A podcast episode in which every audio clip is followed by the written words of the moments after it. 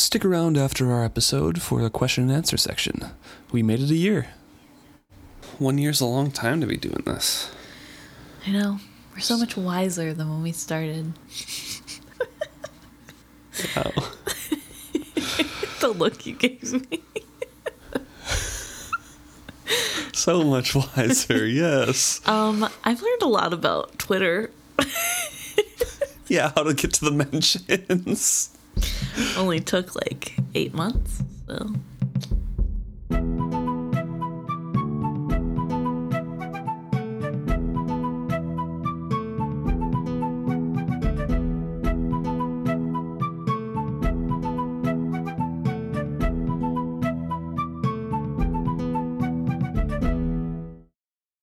Welcome back to another episode of Is Fitz Happy? I'm Luke. And I'm Emma. This week we're discussing chapter 24, Neat Bay, on our one year anniversary, episode 52. That's so neat, Bay. uh, Luke looks dead inside. I don't just look it. I I am dead inside. All right.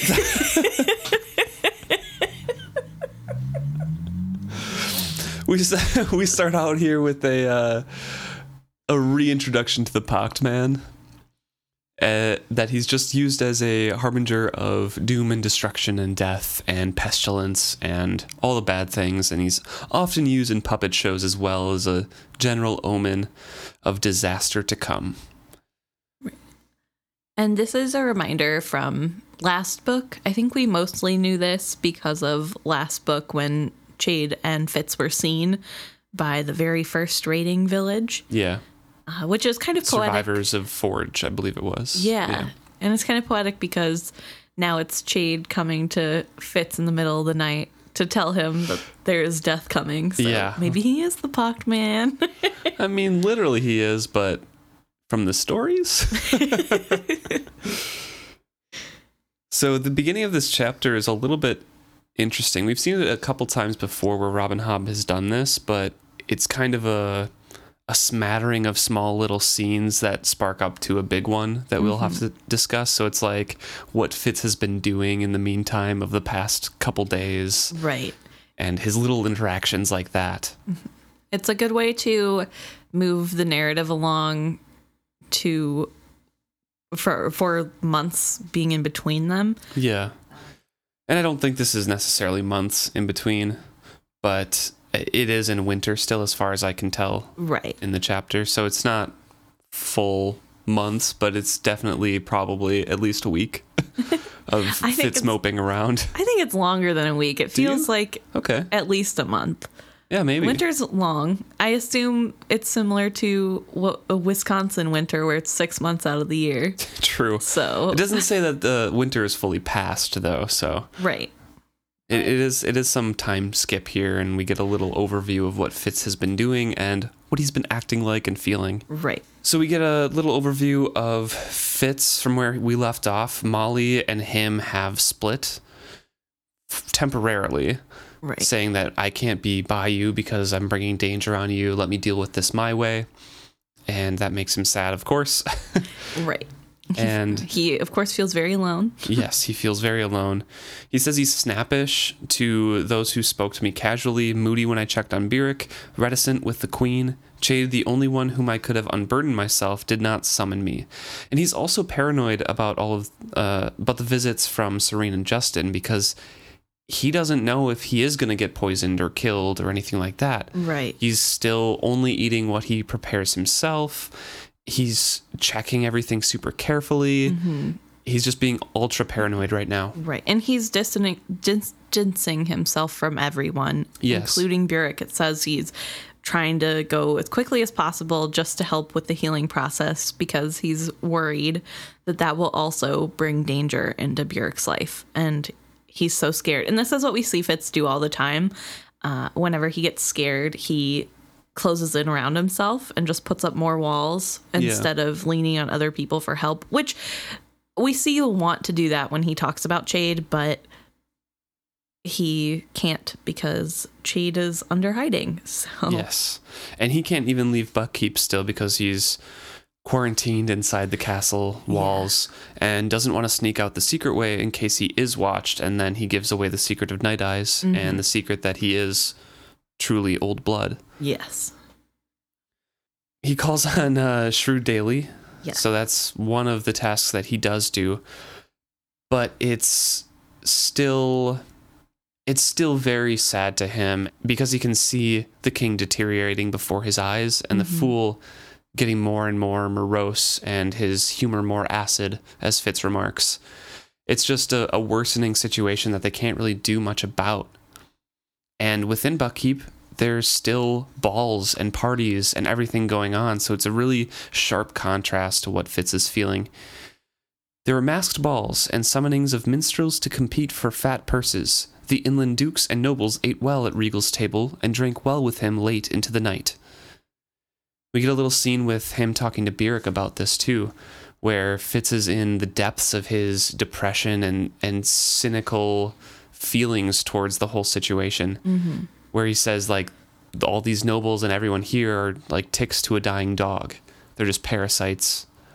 And Burrich kind of questions them of who's dying, and Fitz replies, everyone. Which fair enough.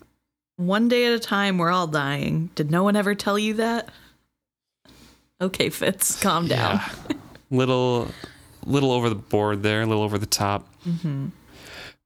Burrich, as we see in this small scene, his his leg is healing slowly, but it is healing, and he's still drinking.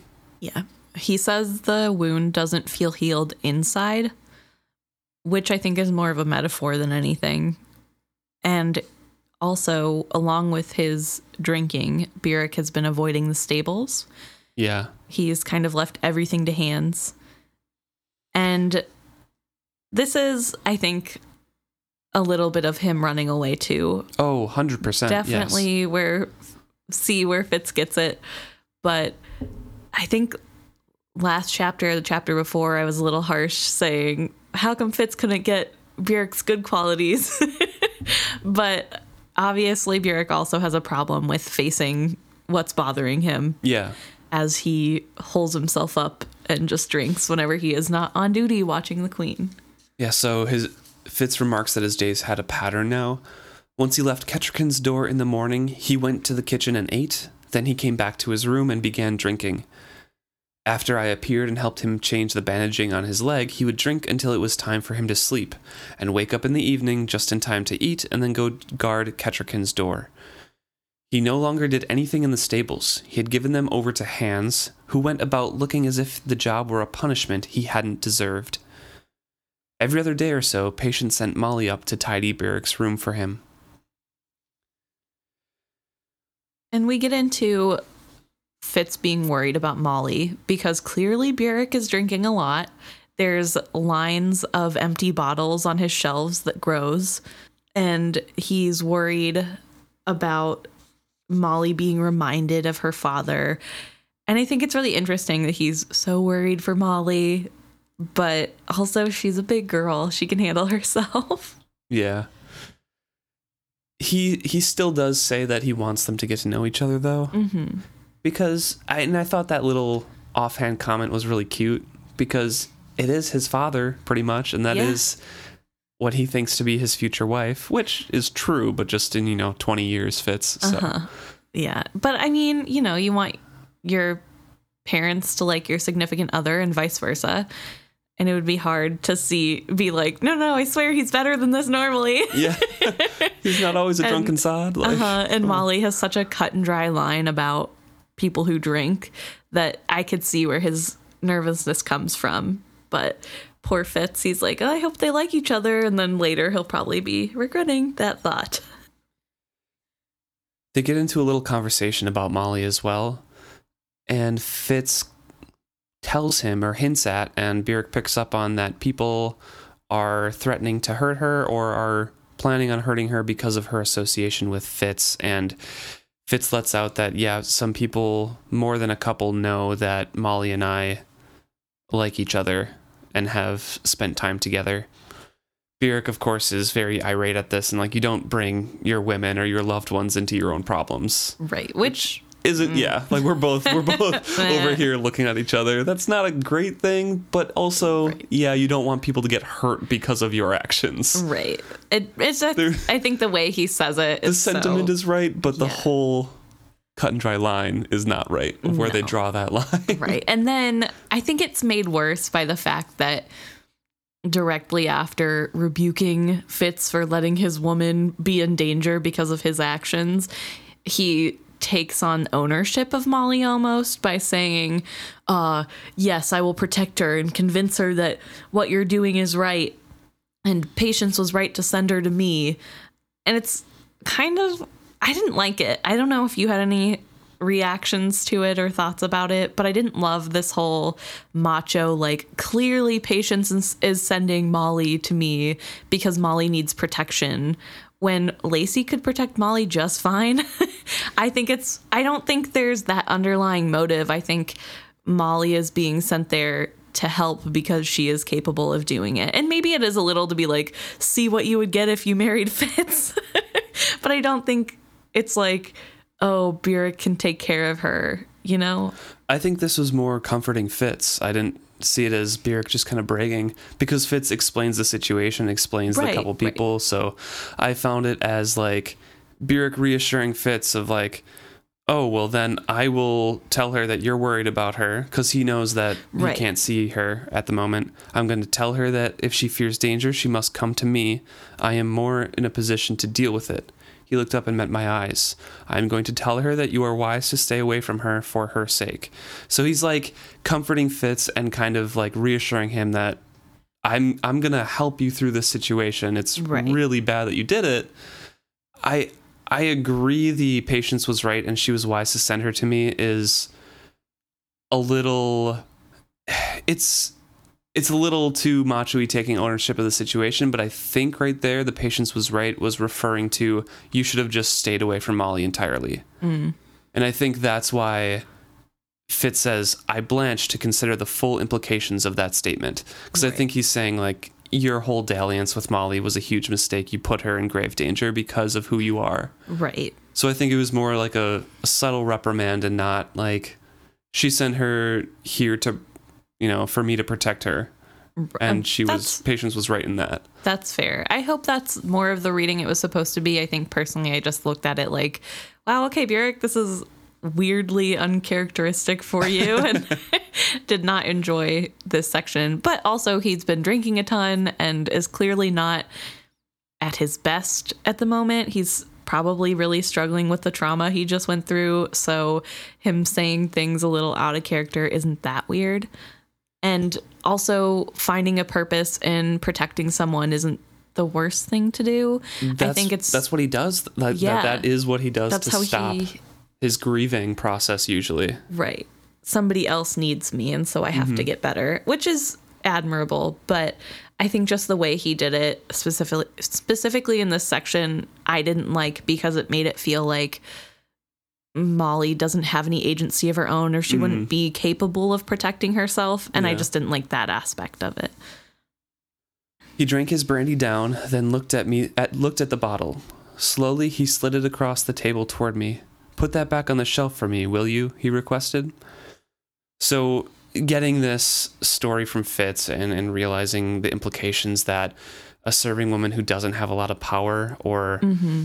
you know capability to protect herself from higher forces is in danger he's like oh i will take on the task of like i'll be the go-to if she needs anything Mm-hmm. he's like i can protect somebody i need to stop drinking i need to be available all the time rather than just sober for my shifts with the queen Right. Yeah. And I mean, ultimately it's good and if that's what he needs to like get out of this funk, that's fine. I don't know. I think clearly he learns to respect Molly and they have a great relationship later on. mm-hmm. Um and I'm not going to hold it against him for one thing he says in this series. but yeah, I don't know. It's just I think that I was very interested to see your take because of how I read it. Yeah. And so Fitz continues on with a explanation and a discussion on what the folk the regular folk of the six duchies and town kind of think. He only gets certain rumors because he can't leave the castle really, so he gets hints and pieces from the stable boys and things like that. Soldiers mm-hmm. won't talk to him much anymore. And it's it's pretty much hands and the stable boys telling him that things are still getting shipped out and going inland and people are thinking, "Oh well, I guess they can't protect their own land and the Farseers are just going to abandon Buckkeep." Yeah. If the king could not hold his own castle, what hope was there for them? And when a shipment of fine old tapestries and furniture was sent upriver as well, the murmur became that soon the Farseers would abandon Buckkeep entirely, without even a fight, without even waiting for an assault. I had the uncomfortable suspicion the rumor was correct. And we know that's true. Regal, this whole time, has been prepping to abandon the outer coast and move inland. And that's that's been his plan. We've known that for at, at least a half a book, Right. if not more. hmm And it's coming true because Verity is gone, can't really stop it.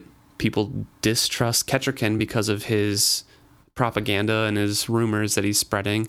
And King Shrewd is incapable of doing anything beyond his pain and Right. His painkillers. And it's so interesting because people aren't talking about Regal being the one scared and running away. They're saying it's the king.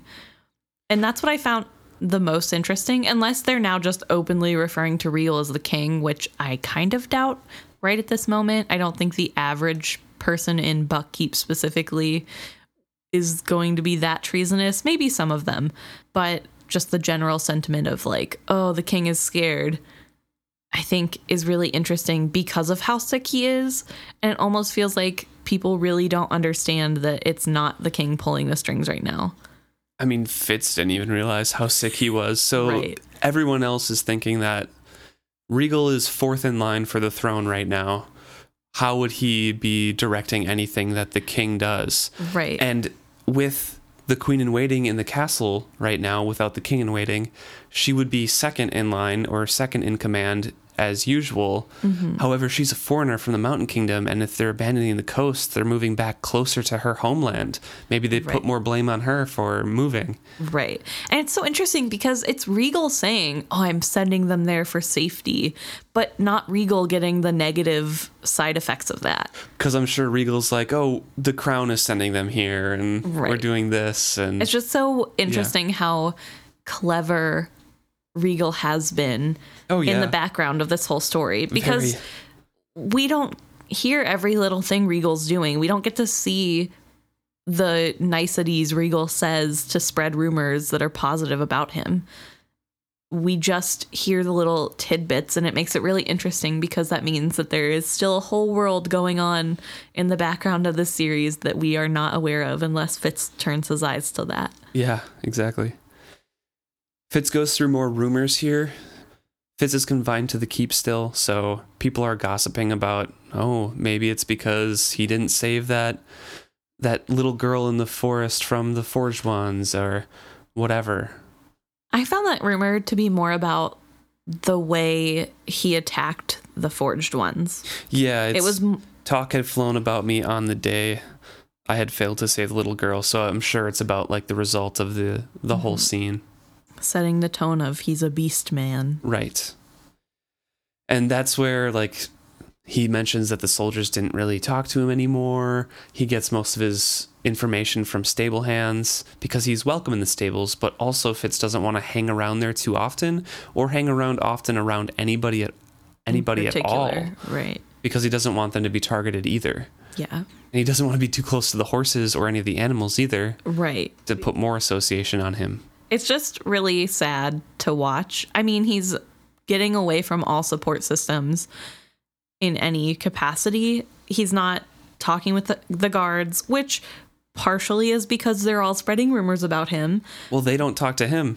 yeah, they're nice to him, but not like conver- uh, conversational anymore. But also, Fitz isn't a super open person, and I'm sure he's shutting people out just as much as they're worried to talk to him. yeah. And I think if he would have come at it with an open attitude of, hey, isn't it so weird that I don't get to go anywhere and made jokes about it or something, I think he could have left that door open, but he's just so used to closing every single door That could be true, yeah. that I think that he's just Emotionally unavailable to Yes. everybody. strengthening his own bars of his own cage.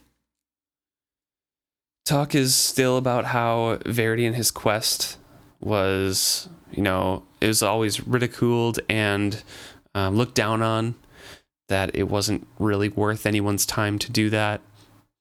And also, as Regal was draining the warehouses of all food and, and stores for the winter, people didn't see any reason to conserve anything anymore. So there there were more wild parties, fires broke out once in a while. It was just getting unruly in the town. There's no sense of community anymore. He even says that hope had perished.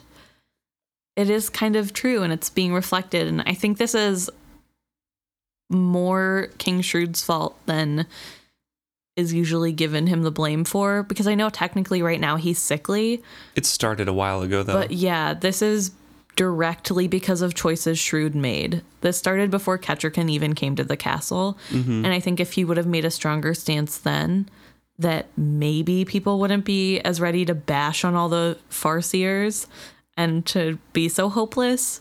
I don't know. Maybe just all of the unsuccessful guards raiding parties or anti-raiding parties i don't know just because they've been so unsuccessful against the red ships it's been really hard for them to keep up hope and it would be especially with everybody moving out of the castle basically yeah, what is this? 3 years maybe since the first start of the war? i think so So it started a while ago, but also a three years long war of directly being raided and don't know if you're going to get attacked next. That mm-hmm. does wear on your morale a bit. and not only three years of attacks but instead of the restful winter like normal now they have taken hold Yeah. north of you It's and could at worse. any moment come here hmm yeah So Fitz wakes up one one morning and it just feels wrong to him. Everything is is not feeling like it should. Feels a tickling of skill against his senses and he didn't know whether that was Verity trying to get contact or Justin and Serene, so he can't really reach out. So he's he's living in that paranoia still. And he goes to visit the king as usual. He skilled feebly toward me, sitting up and smiling vaguely. Ah, Verity, my lad, how did your sword lesson go today? The rest of his conversation made as much sense. Regal appeared almost immediately after I arrived. He sat on a straight backed chair, arms crossed on his chest, and looked at me. No words were exchanged between us. I could not decide if my silence was cowardice or self restraint. I escaped him as soon as I decently could, despite a rebuking look from the fool. And I just wanted to read that out because I'm sure that's how most of his visits with the king go. yeah It's just a f- more and more deteriorated king, with the fool looking more and more haggard, and Regal just chaperoning everything. Right. Well, they know Fitz is somehow getting messages to Verity, so he needs to see what exactly he could tell Verity. But also, I find this interesting the beginning part of this where he comes in and there's a little bit of skill reaching towards him from Shrewd, and he immediately says, Ah, Verity. We know that Chivalry and Verity did not look like twins. They weren't they probably look related. They looked like But- brothers, but, but they not- were definitely different. Some siblings builds. could be twins even though they're Yeah. definitely not. hmm But I I don't think these are brothers that looked similar in that way. And so I think Shrewd is using his skill the same way Fitz uses his wit. And because he can feel Verity in Verity's skill presence in Fitz, and Fitz probably has walls up so tight that his own is not really spilling out Right. that he's oh it's verity so it's like a really interesting thing to see somebody not use their eyes that isn't fitz with a different magic because i think fitz's is more wit and so it's feeling based, whereas there's way more limitations with the skill. I really like that. Uh, I do want to offer a boring alternative to that, Mm-hmm. and it's just as you get old and your mental faculties decline, often people will call other people by different names. Right. or you know i don't know my grandparents have uh, have often called me by my cousin's name and then corrected themselves or something my great grandparents once in a while called me by a different name right. And sometimes that happens and we know Shrewd is super sick so Right. i do i do really like that theory that Shrewd is using his skill more because his actual senses can't really function right now with how much pain and, and how much the medicine is deadening him. And I like the fact that he could use the skill to identify people. But another alternative would be that he's just sick and old. Right. Well, I brought up chivalry earlier because we know Fitz is basically a carbon copy of his father. Right. Yeah. And I would think if he was going to mistake him from anyone, You it would would say be chivalry. chivalry, especially if he's asking about Verity's horse lessons, which Sword- are sword lessons. sword lessons, sorry, Yeah. which are probably from when he was a teen, Right. if not a little older. So clearly he doesn't know what time period they're in. But I think recognizing Verity's spirit or whatever you want to call it could make him be like, oh, yes, it's definitely Verity. And he Yeah. probably had sword lessons. Maybe that's what Verity did. He always came in after sword lessons or something. Yeah. I know. I like it. I don't know. But I, I guess it could be something boring too. And so, with this particularly dreary day, Fitz escapes the king as quickly as possible, goes back to his room, and starts drinking. He also reflects that the fool is probably in just as much dan- danger, if not more than he is, because the king is the only thing separating the fool from being attacked by Regal. Yeah. That's And- his only protection. Yeah, and the king is very clearly on death's door.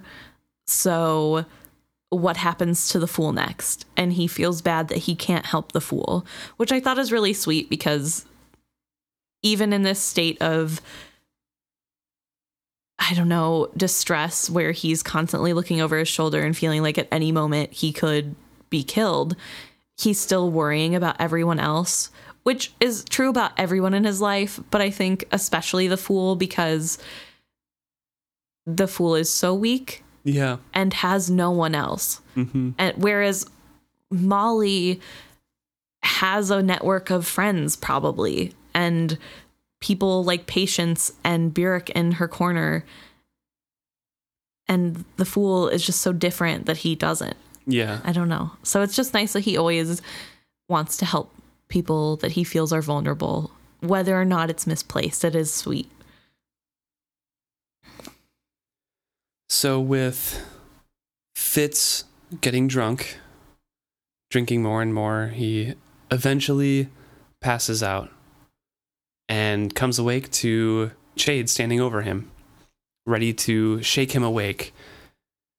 Get up, you sodden fool! Idiot! Nipe is under siege. Five red ships. I wager they'll leave nothing standing if we delay. Get up! I staggered to my feet, the muzziness of drink giving way before the shock of his words. What can we do? I asked stupidly. Tell the king, tell Kettricken, tell Regal. Surely not even Regal can ignore this. It is at our very doorstep. If the red ships take and hold Nipe, they will have us bracketed. No ships will get out of Buck Harbor. Even Regal will see that. Now go, go! He rushes up, uh, tries to, you know, get some clothes on before he runs out, and then turns around as he's about to run away and asks Chade, How do I know this? Whence do I say this warning comes? Chade hopped up and down in frustration. Tell them anything. Tell Shrewd you had a dream of the pocked man scrying in a pool of water. He at least should understand that. Tell them an elderling brought you the news. Say anything, but get them to act, and now. He races off and starts hammering on Shrewd's door. Burrich is up at that night at mm-hmm. that time because that's what he does, guarding Kettricken's door. And Fitz tells him exactly what's going on. He yells it down the corridor. He knocks on Kettricken's door and he's let in right away. Fitz has a little Burrich bit. does, yes. Yeah, excuse me. Burrich knocks on Kettricken's door and it gets let in right away. Fitz has a little harder time getting into Shrewd's Yes. uh, chamber. Until he suggests that maybe it would be best if If Wallace himself if Wallace himself gave the news to Regal. Uh huh. Wouldn't Regal be so happy? And then he's like, "Oh yeah, you're right," and leaves. Which of course he does. I, I believe it was the prospect of making a dramatic entrance and conferring with the prince before all the merrymakers that decided him. because he does step aside to the side room to get ready, powder his nose, so to speak. but it is really interesting, just to back up a little bit, that that's probably why Chade does know. He was scrying. Oh yeah, he was 100%. And also, King Shrewd knows that Chade can scry reliably, which is really interesting that this is the first time it's brought up, I believe. I don't think Chade has talked about this skill at all up until this point. Uh, he has. Oh. Yes, the the first time they went to Forge, I think. I think he mentioned that, or maybe it was the first. I think it was the first time they went to to Forge. Hmm. He mentioned it, I've already forgotten it then. But or maybe we just knew it. Yes. So we didn't recognize that he said it, or if he didn't say it. right. It's really hard whenever you do know all the information. But I'm pretty sure, at least from my memory, that like I don't remember it being brought up before now. Right. I don't think Fitz knows that that's really how Chade got the information. Although he might be still slightly drunk, so he probably doesn't really know much of what's going on. True. He's just been trained to do what he's told. Fitz gains entry to the king's bedchamber and he grabs a candle and tries to go to the bed and almost steps on the fool who is curled up like a dog at the king's and on the floor at the foot of the king's bed. Yeah. Fitz is astounded that he's there and laying down and, and tells the fool what's going on. And the fool basically says that I can't really leave. I'm not afraid to go back to my room. I'm afraid to leave this one. Right. Because Fitz does ask why he's there Yeah. and what's happening. And he mentions also that the fool had little more than a rug. Mm-hmm. He was not even a pillow or a blanket. So, very sad. The fool says, With honey or whip, this night Regal offered me a purse with five bits of gold in it if I would make myself presentable and come down to entertain them. He flatters the fool a little bit, and then eventually the fool says, I would rather be up here than be a fool up here than be with the fools down there, or something along those lines. And Regal throws a teapot at him Right. And that makes Wallace frustrated because he just made that pot of tea. with all probably all the herbs and stuff that they need. Mm-hmm. So yeah, they're they're really trying to get the fool away from the king, to isolate the king. Right. The fool is the one to wake King Shrewd. Well, he tries to at least. He says gently, he's dabbing at his face like, Fitzchivalry is here with tidings, my liege, my liege. And Fitz can't really wait. He kind of blurts out in desperation, My king, your folk have need of you. Bay is besieged by red ships, five of them. We must send aid now, or all is lost. Once they have a toehold there, they could close Buck Harbor. The king's eyes opened as he spoke. He did not move from his prone position, but he squeezed his eyes more tightly shut as if clenching them against pain. Fool, a bit of red wine, please. My heart surged as if I were an old dog hearing the voice of a returning master. Because it's it's the king's voice. It is Yes. a conscious and very aware King Shrewd at this point, even if he is bracketed by pain. Mm-hmm. Yeah, and this is probably why they don't want anybody around the king at all times because it's impossible to keep someone fully drugged up 24 7. Yeah. You just can't do it. Even if it's for somebody's benefit, there's going to be times of lucidity. And luckily for Fitz, he happened to be there during one of these times. But it's very clear how little the king actually is aware of what's going on because when he starts giving orders, he's making little mistakes and not realizing that one of the people that he wants to take charge is dead mm-hmm. from the attack on Burek. Hmm. And it's just kind of sad to see him. So I'm sure Falter. Was never called back to give more details. Right. I'm sure he only got that one news report mm-hmm. from Byrrc. He says, take pretty much every ship, all the fishing fleets, every warship that we have. We're fighting for our lives right now. And send people overland and have Kerf lead them. And that's the one that died with Byrrc. Oh, excuse me. Keen. Keen is the one who's dead. Kerf is the one who Fitz suggests. Yes. Sorry. King Shrewd also says, How dare they come this close? How came they to such boldness? And it's just really sad because this is another example of, well, they came that way because you have let Regal take away all the ships and not fight against them Yeah. for the past couple months, probably. And yeah, they're to keep attacking inland because they know they can. But even with that situation and a couple remarks later on in this chapter, it is rather bold for the the raiders to do that because of what actually happens. They take five of their ships where they're only used to raiding with one, maybe two on these little villages, and they've made pokes south of Buckkeep before, mm-hmm. but they've always been repelled. They have the north above it in Bearns, but this large scale attack south of Buckkeep to bracket in Buckkeep, as they say, and trap it on both sides is extremely bold because they have a high chance of losing a lot of their ships and their people if help comes to Nipe. Right. And they were expecting and hoping no message would get out because that's what they were told by Regal, I'm sure. Right. But they didn't expect a scrying old pocked man in the middle of the of the wall. Right. But yeah, I think that's what I'm trying to say It's that Shrewd doesn't realize the reason they can be so bold is because they know no one will come. They're wrong because Right. Fitz came at a good moment, but Shrewd doesn't realize how often he's let their attacks go. Yeah. And I don't know, it's just like scary, I'm sure, for him to realize that he doesn't know what's going on at all times. But Yeah, and just like uh, the thing that you mentioned before with the little details getting wrong in Shrewd's head, with Keen being dead with Byrrc and Fitz correcting him, he falters. He he's like uncertain of himself because how do I not know my own kingdom and what's happening? And Fitz offers a quick explanation and kind of curses himself out in his own head for interrupting. right.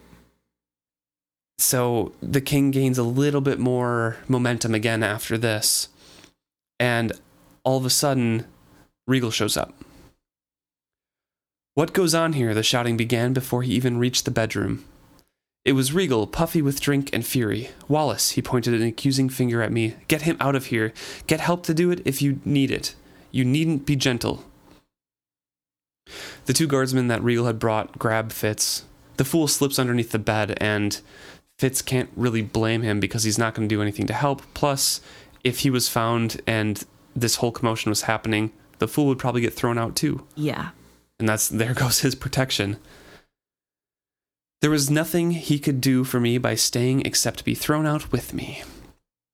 And so Regal goes into his whole oily snake salesman, snake oil salesman scheme against his father and being, oh, what's happening here with you so sick and Yeah. what what's all this ruckus? And He's why- disturbing you on purpose so that Yeah. you stay sick, so you can't get the rest you need. And King Shrewd is aware of himself, like I mentioned before. So Fitz remarks here that his voice was not loud, but command was in it. Stand where you are, King Shrewd ordered the guards as they're dragging Fitz out. He still was prone in his bed, but he turned his eyes to Regal. Neat Bay is besieged, King Shrewd said firmly. We must send aid. And Regal is all over this because I'm sure he knows it's happening. Right. But he's like, oh no, he's just delirious. Like, there's no messages. We didn't get anything. Obviously, he's here just to disturb you. Mm-hmm. This cannot be happening. He just needs to go. He's making it up. And I think this really does, without someone who hasn't read it before knowing, show you that he's in on it because there's not even a little bit of surprise. No. Because let's be real, if you heard that Fitz was telling your dad, "Hey, there's an attack," and you truly knew nothing about what was going on, you're not not that evil. you'd be a little surprised he would go to those links. Like there'd be some reaction. You'd immediately be like, huh? How'd you hear? We didn't Yeah. hear anything. Right. It would be like a what are you talking about sort of thing. There'd be some reaction, but the fact that there is no reaction at all, he immediately is shaking his head sadly, saying, No, he's lying to you. Regal shook his head sadly. It is just another of the bastard's ploys to upset you and steal rest from you. There has been no call for help, no message of any kind. So I don't know. I think that's such a it's something that you have to really be looking for to catch, Yeah. but the lack of reaction is very telling. The first time around reading this, did you know that they were working together? Regal and the Red Chips? I don't think I did fully. I think at some point I had suspicions, but I was I I clearly did not know to the depths of which Regal was going. I figured at the very least he was he knew about all the attacks but was just ignoring them. I didn't mm. know that he was necessarily in contact And with feeding information. Yes, I. It did not surprise me to find out, but I, I don't think I immediately was like, he's definitely talking with the red chips. I think maybe in here I was a little like, does he know? Like, is, Right. what's going on? But I don't know. I, yeah, I don't think I did. What about you? I the first time around definitely not. I I don't read that closely and if I am reading super fast or super into a book, I honest I don't know if anybody else doesn't do this, but I I'm not one to like predict or you know so strange to me. think about what might happen next except for very big overarching things. But not like little oh this guy is going is doing this to do this to betray this. I'm, I'm not that kind of person. I'm just like, "Ooh, this is good." That's so funny because I feel like the way I read is almost the way you would weave a tapestry, and that I'm focused on what I'm what's going on in the moment, but also I know that four lines down something might be coming. So mm. I'm like constantly checking all the threads and seeing like, does this relate to that? Which I think is why I have so many harebrained ideas of what's going on magically in the background all the time. You But- have the uh, the English major brain. Like, ooh, this all relates. I know that this is Chekhov's gun. It has to be used in the third act. I know I've I've made references to Wheel of Time before because it, it's also one of my other favorite series, and I feel like that series and this has a lot in common, where there is a lot of foreshadowing or little hints written in that you don't or would never pick up on the first time through. And as you reread it, it's like interesting little things that pop out, like Fitz's mother being in the market of Buckkeep Town. Mm-hmm. Just things like that, just really light up in front of your eyes when you're rereading something. It's I love books like that. yeah, It shows the care that was that was put into crafting them. definitely. So Regal is again trying to say, "Oh no, no, no, he's just making it up." And Queen Kettricken walks in, Queen in waiting. Although uh, Fitz here addresses her as Queen Kettricken, or at least mentions her in his head or this writing as Queen Kettricken. She's in a pretty much a battle uniform for her. Yes.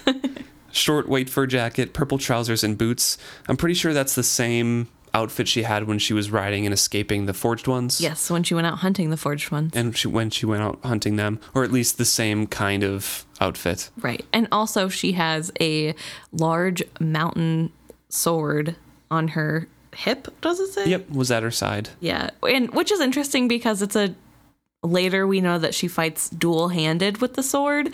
So I can't imagine she must be really tall if that big of a sword is just on her hip NBD. like I don't Yeah. know, that's crazy. She's so cool. She spoke as one would to a spoiled child. Go back to your guests. I will ride to Neat Bay. I forbid it! Regal's voice rang out strangely shrill. Stillness suddenly flooded the room. Queen Kettricken pointed out quietly what everyone in the room already knew. A prince does not forbid the queen in waiting. I ride tonight. Regal's face purpled.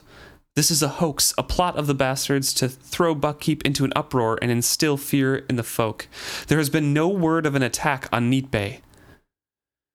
And and again, right there, he is so over defending his stance that no one should ride out to them. Mm-hmm. There has been no message Yeah. because he knows it hinges on them getting aid or not. Right. Also, it's very interesting that he's not being more forceful with Kettricken, which I am sure stems from the fact that his father is somewhat cognizant right now, and he cannot be as horrible as I'm sure he would like to be at the moment Yeah. because he is, oof, not great. and speaking of shrewd, he chimes in and says, Silence. Fitzchivalry? Release that man. Fitzchivalry, stand before me. Report. Whence came your news? Fitz straightens himself up a little bit and says pretty much exactly what Chade told him to. By the way, he's barefoot at this moment. Yes. So he's standing there with his hair not in its warrior's tail. It's just Bedhead. uncombed around him, barefoot. At least he's wearing real clothes, not pajamas. and he's like, "Well, I had a dream of a of the pock man scrying into a bowl," and everyone just looks at him like, "What?" I, I dared emphasize no word. I stood firm before them. One of the guardsmen snorted in disbelief. Byrric's jaw dropped open and his eyes widened. Kettricken merely looked confused. On the bed, King Shrewd closed his eyes and breathed out slowly, which is which is hilarious to me. King Shrewd is probably like, "Oh my God, Fitz, why?" You couldn't think of anything else. Nothing else sounded more believable than your stupid dream that I now have to act on. It's just like a sitcom moment where there's just a silence, jaws drop open, and then Regal's like, "Well, he's drunk. Get him You out of here." You know, Regal, if they would have panned to him in this little mini sitcom moment, he's like about to laugh because he's so excited. he's he's the Dwight looking in the camera, smirking, just like, Mm-hmm. "Hmm, "I got away with something." Uh huh. He's so excited. Clearly, he's drunk. So why would we be listening to him? I He- had his never job, heard so much satisfaction in Regal's voice. His job just got ten times easier. Yes. But the king says, uh, he drew a deep breath in, obviously fighting pain. I commanded. He found a bit of strength. As I commanded, go now, now! I jerked my arms free of the astonished guards. Yes, your majesty, I said into the silence. I spoke clearly for the benefit of all. That is, all warships dispatched to Neat Bay, and as many of the fishing fleet as can be rallied, and all available horse to be sent overland under Kerf's command. Yes, the king sighed the word. He swallowed, took a breath, opened his eyes. Yes, I order it so. Now go. And Fitz does the smart thing there, repeats all of the commands that he got from the king earlier when no one else was present. Yes. And the king affirmed them, and thankfully, the king got the very obvious hint. Yes. I just like to think that Chade is listening, like hitting his his forehead, like, "Come on, Fitz! I didn't literally mean say it was a dream." Like, but also Chade's probably like, okay, it's Fitz. Like at least it worked, I guess. yes. I guess I did say it, so I can't really blame him. Uh huh. Yeah. Oh, poor Fitz. But it does work, and Regal is upset because now Kettricken is saying, "All right, let's ride and get changed, Fitz." And Regal says, "The king did not tell you to go." He sputtered at her. Nor did he forbid it. The queen looked at him flatly, and everybody's like, "Whoa, okay, Kettricken." Her guard is comes up to her and is ready to go and says, "We're ready. Like, are are you?" And and she makes some final preparations. Asks Burrich where if her horse is going to be ready, everything like that, and says to Burrich that and Fitz that I want you two to catch up, basically because we're gonna go right now. Mm-hmm. So while they're getting ready, they go to Fitz's room. Burrich grabs, he helps himself to some of Fitz's winter garments, which I made a special note of because that means that they're about the same size right now. I think it's mentioned earlier that Fitz is actually taller than Burrich right now. Yeah. but it's like so weird because Yeah. it's this little in my mind Fitz is still kind of a kid, you know, but he's like 17. He's Mm-hmm. probably mostly full grown at this point. We we've talked about it before, actually, where we both thought Burrich was some like large, imposing man, and then the mm-hmm. descriptions of him in the first book when we were rereading and going over it is that he wasn't particularly large, but he had an imposing presence. Yeah. And that is she does Robin Hobb does a great job of really showing that in all of the text and then all of a mm-hmm. sudden you get these little things Fitz stood taller than Burrich Burrich's helping him into Fitz's clothes like yeah. yeah. it's just kind of wild It is. It's super weird because Fitz, you know, when we first meet him, Fitz is really small. So, of course, he's this big, burly, buff dude. But now he's just another guardsman, I guess, technically in build. He's not specifically big and bulky or huge. He's just Fitz's dad. So they get ready and they go down, and Burrich takes command without even really realizing it. He's sending out orders, he's gathering people together, and all of a sudden he kind of looks uncomfortable as they're mounting up, and Fitz just looks over to him and says, Experience counts. Which this is so interesting because not that long ago, in fact, this book at the beginning, Burrich was condemning Fitz for taking command and acting in charge. Yeah. And now he's embarrassed that he took that away from Fitz. It's only been a year, 2 Mm-hmm. and he's already like, oh no, Fitz should be taking power. He should be ordering people around. And it's so interesting to see that change in just a short amount of time. Yeah, because I think in that time, Burrich and Fitz in his head realized that Burrich treats him as a man grown now. He talks to mm-hmm. him straight across. He doesn't try to tell him what to do with his life anymore. He just Right. gives advice as like a man to a man thing. And he he mentioned that in one of the scenes where they met each other in the Great Hall at one point Right. after a meal. Yeah. And that really does show in little scenes like this, as you mentioned, that since Fitz has grown up now, he is come into his own. He is talking to the king every day. He's higher than Burrich in the in the little totem pole there. Mm-hmm. And so Burrich's embarrassed that he took control. And we see it later in this chapter as well. Burrich isn't he like we've mentioned, he has self-esteem issues with what he's capable of and what he should be doing Right. and he's kind of thrust into command later on and he enjoys that but he also knows in his head like i shouldn't be doing any of this or at least he thinks that Right. It's i'm just a stable master who doesn't have a stable right now right. It reminds me a little bit of Verity in this like complex of I can't do it as well as somebody else could, just to a lesser extent, because where Verity would complain the whole time and be like, I'm not the best one for the job. Burrich just does it and is like, well, I guess I'm what they have, and then does it to the best of his abilities, which I think is the big difference between the two of them. But also maybe the difference because one is helping fight against a small group and the other is ruling an entire kingdom. And also, Verity was raised to be not in Yeah. charge his whole life. Burrich, I guess Burrich kind of was raised that way too because he was a slave on and off, but I don't know. i see them as slightly different because they while they do have differing you know responsibilities Verity's are much bigger Right. than Burrich's responsibilities but anything that Burrich knows he can do well fighting animal care healing he seems to take control like right away and is fine doing that and is mm-hmm. kind of embarrassed like you mentioned but he is fine doing it to the best of his ability because he knows he's good. Mm-hmm. Verity is forced into doing so many other things that he'll complain all the time and he's like I'm just not the best person for this. And Right. Burrich is much more willing to step back and be like I don't know what I'm talking about there are fair. better people than me out there Right. they are higher than me on the totem pole they can handle this, this I issue. suppose, yeah, maybe that's just the difference of being king in waiting versus just like a high up guard. But I- I, don't even know if I'd call him a guard. Right. No one really knows what Burrich is.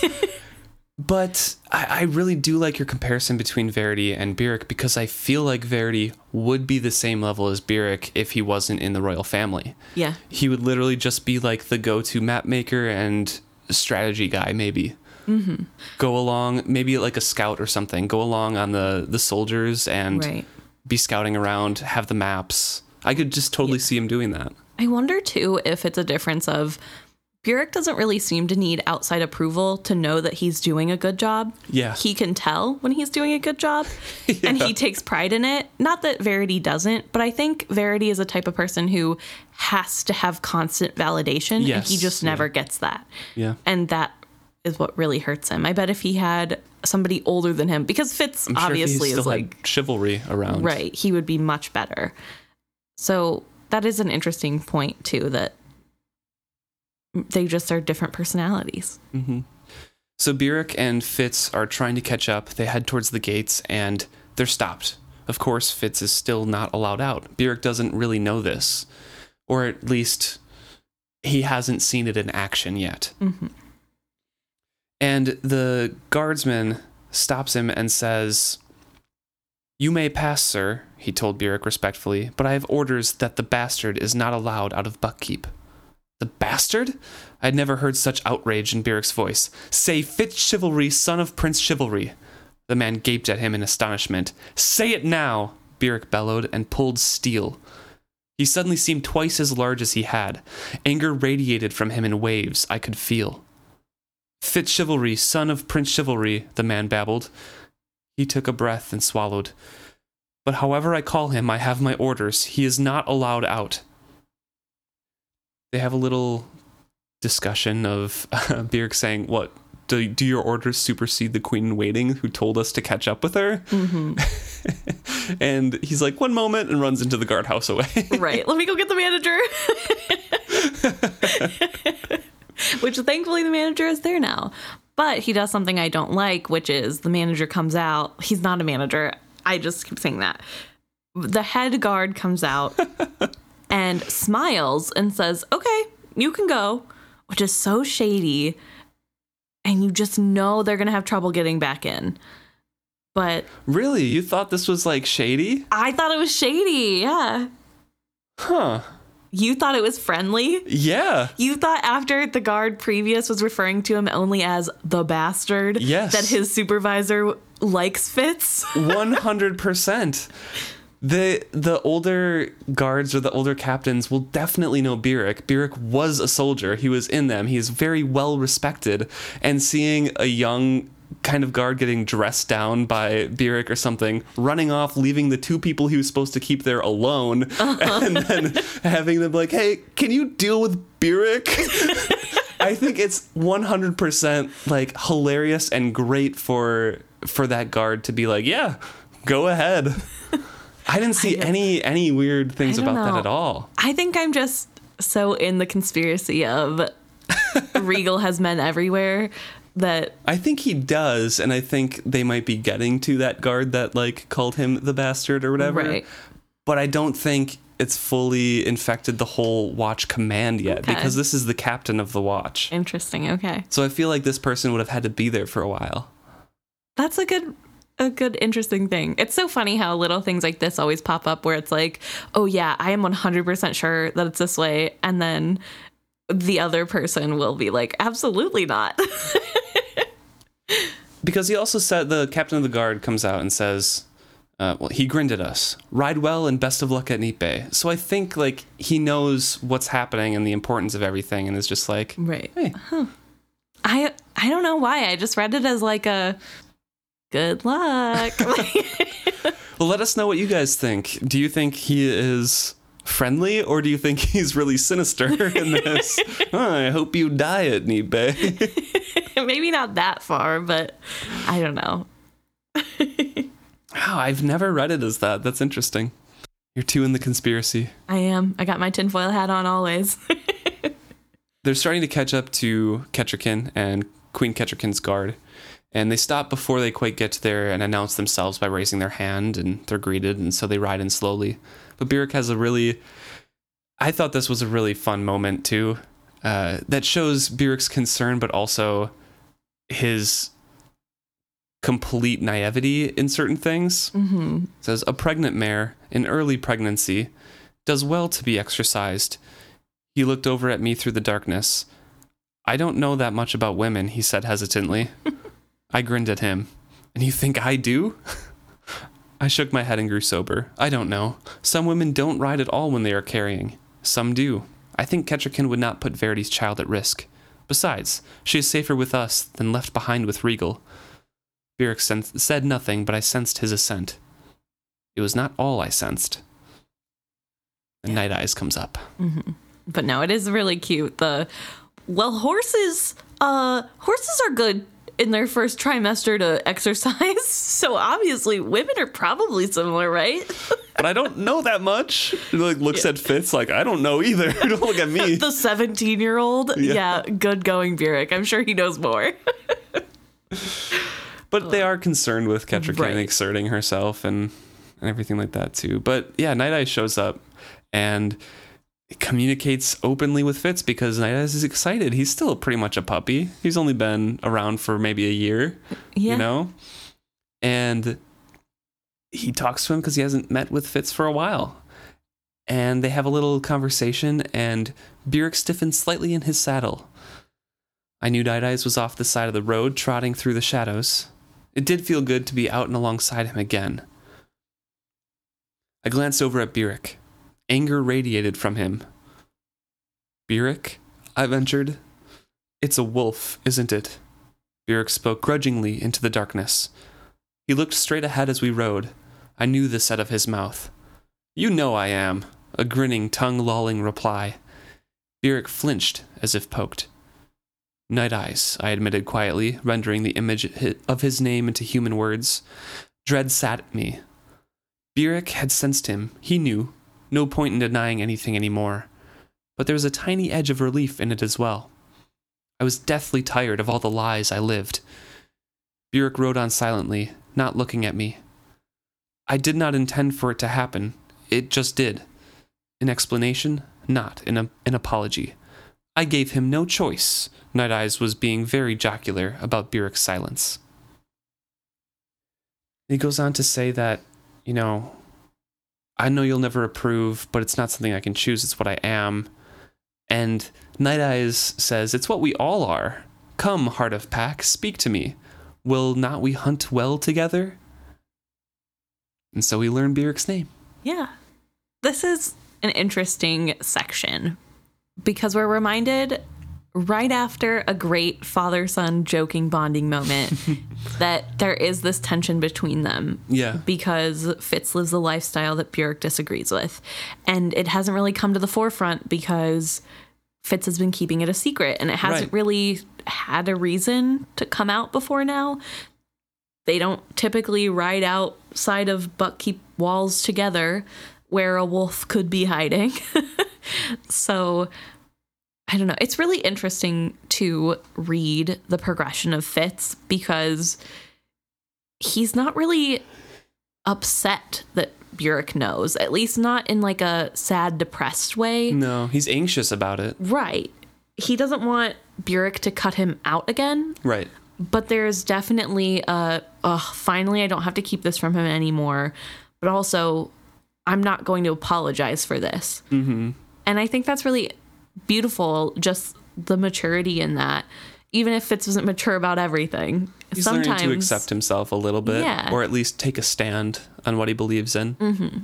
And it seems to go over better, even though things are cut off right now. And later we know he's a little bit more positive. He still doesn't fully approve, but at least in this moment, Burrich isn't like, never speak to me again. I hate you.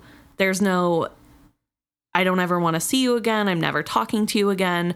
There's just anger, which is a big step because I feel like if this had happened earlier, then or under different circumstances than yeah. riding to would- protect a town. Yeah, he would immediately be like, okay, never talk to me again then. you betrayed my trust for a second time. Mm-hmm. Yeah, you're done. But I think also this might Burrich might be letting it go a little because Fitz is number one older, so it's not a child bonding to an animal. Yeah. But number two, he knows Fitz's life is in danger. And if he cuts Fitz out, who's going to protect him? Verity's gone. He doesn't mm-hmm. know about Chade.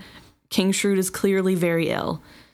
And I'm sure he sees himself as the last line of defense for Fitz. And I think that's also partially why he doesn't want to let Fitz go. Before, if he Yeah. cut Fitz out, it didn't really matter because he could still watch over Fitz and also Fitz would probably be fine. But now, if he takes away this one outlet Fitz has, it could be disastrous. And I think he realizes that. Yeah, I think he's also in his head thinking back on conversations he had with Verity because mm-hmm. all three of them together, we figured that Burrich might possibly guess that Fitz had bonded again because of the claw marks and things that had happened in the, the fight with the forged ones in the woods with the little girl. And Verity saying, whatever he has, let him use it to Yeah. stay alive and, and fight for our kingdom. So I feel like Burrich had to kind of reconcile that Fitz probably bonded again. Mm-hmm. And this is just confirmation. So a lot Fair. of the initial anger might have died a little bit in that time in between Right. these instances. I guess. And if that's the case, then I, it probably helps that he's seen Fitz living a normal life and not constantly being away. He's Mm-hmm. keeping his life up. And that's really the most important thing to Burrich is that he doesn't become a beast. Right. So And so Fitz asks asks Night Eyes, Heart of the Pack? I wondered. He knows it is his name. It is what they called him. All those dogs that worshipped him, when they all gave tongue in the chase. It is what they taunted one another with. Heart of the pack, here, here, the game is here, and I have found it for you, for you. So they all yelped and tried to be the first to yelp it to him. But now they are all gone, taken far away. They did not like to leave him. They knew he heard, even if he would not reply. Had you never heard them? I suppose I tried not to. A waste. Why choose to be deaf? Or mute? Must you do this in my presence? Burrich's voice was stiff. Beg pardon, I said, gravely aware that he was truly offended. Night Eyes snickered again. I ignored him. Night Eyes is so ornery. Yeah.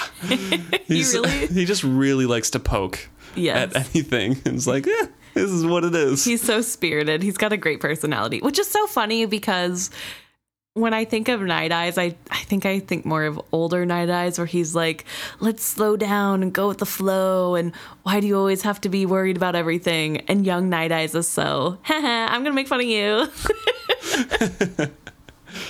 but he's also like in that attitude it also comes from the this is what it is let's just live in the mm-hmm. moment because he doesn't see anything wrong with it he's like why would you ignore him yeah. yeah. so he doesn't really know it's that bothering to I think he knows he's bothering Burrich. yeah I think true. he's okay with that fact. they catch up with queen Kettricken and Burrich formally reports to her what has happened and they trek on to Nipe. He kind of recalls that years earlier he had made the trip to Nipe as part of Verity's entourage, and that's Nipe with Lady Grace mm-hmm. and Duke Kelvar, uh, and Lady Grace's little little feist dog that he saved with the uh, the lard with the fat. with the fat. And he notes that the last time he came to Neat Bay, it took five days, but that was because they were part of a big caravan. There were lots of carts and people, and now they go as soldiers, not sticking strictly to roads. So it takes them a full two days. And when they get there, the fighting is still going on. And there are still there's still winter storms that were happening, Right. and it's just miserable weather. Yeah. So they are coming upon this field. They notice what has been happening, and the fight is still going on.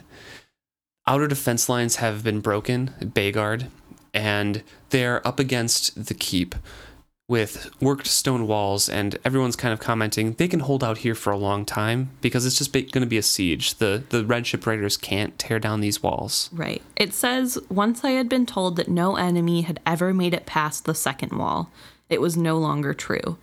So they're at least at the third wall, Yeah, which is worked stone that took a really long time to build. So this is much more sturdy. Even though the other walls were also sturdy, they were earthenworks, like Yes. probably some wood walls, things like that. Yeah, they were still breakable in a somewhat easy way, but typically they don't get attacked in the middle of winter when they're not expecting it. So, so I'm sure that is partially why they also got so far, or maybe just the amount of men that they had to attack with. I don't know. So Foxglove, who is the captain of the Queen's Guard, uh, we've mentioned her before, kind of goes on a little discussion of what's happening with the Red Ship Raiders and why this attack doesn't make sense because they've left themselves extremely vulnerable to any aid that the Six Duchies might bring against them.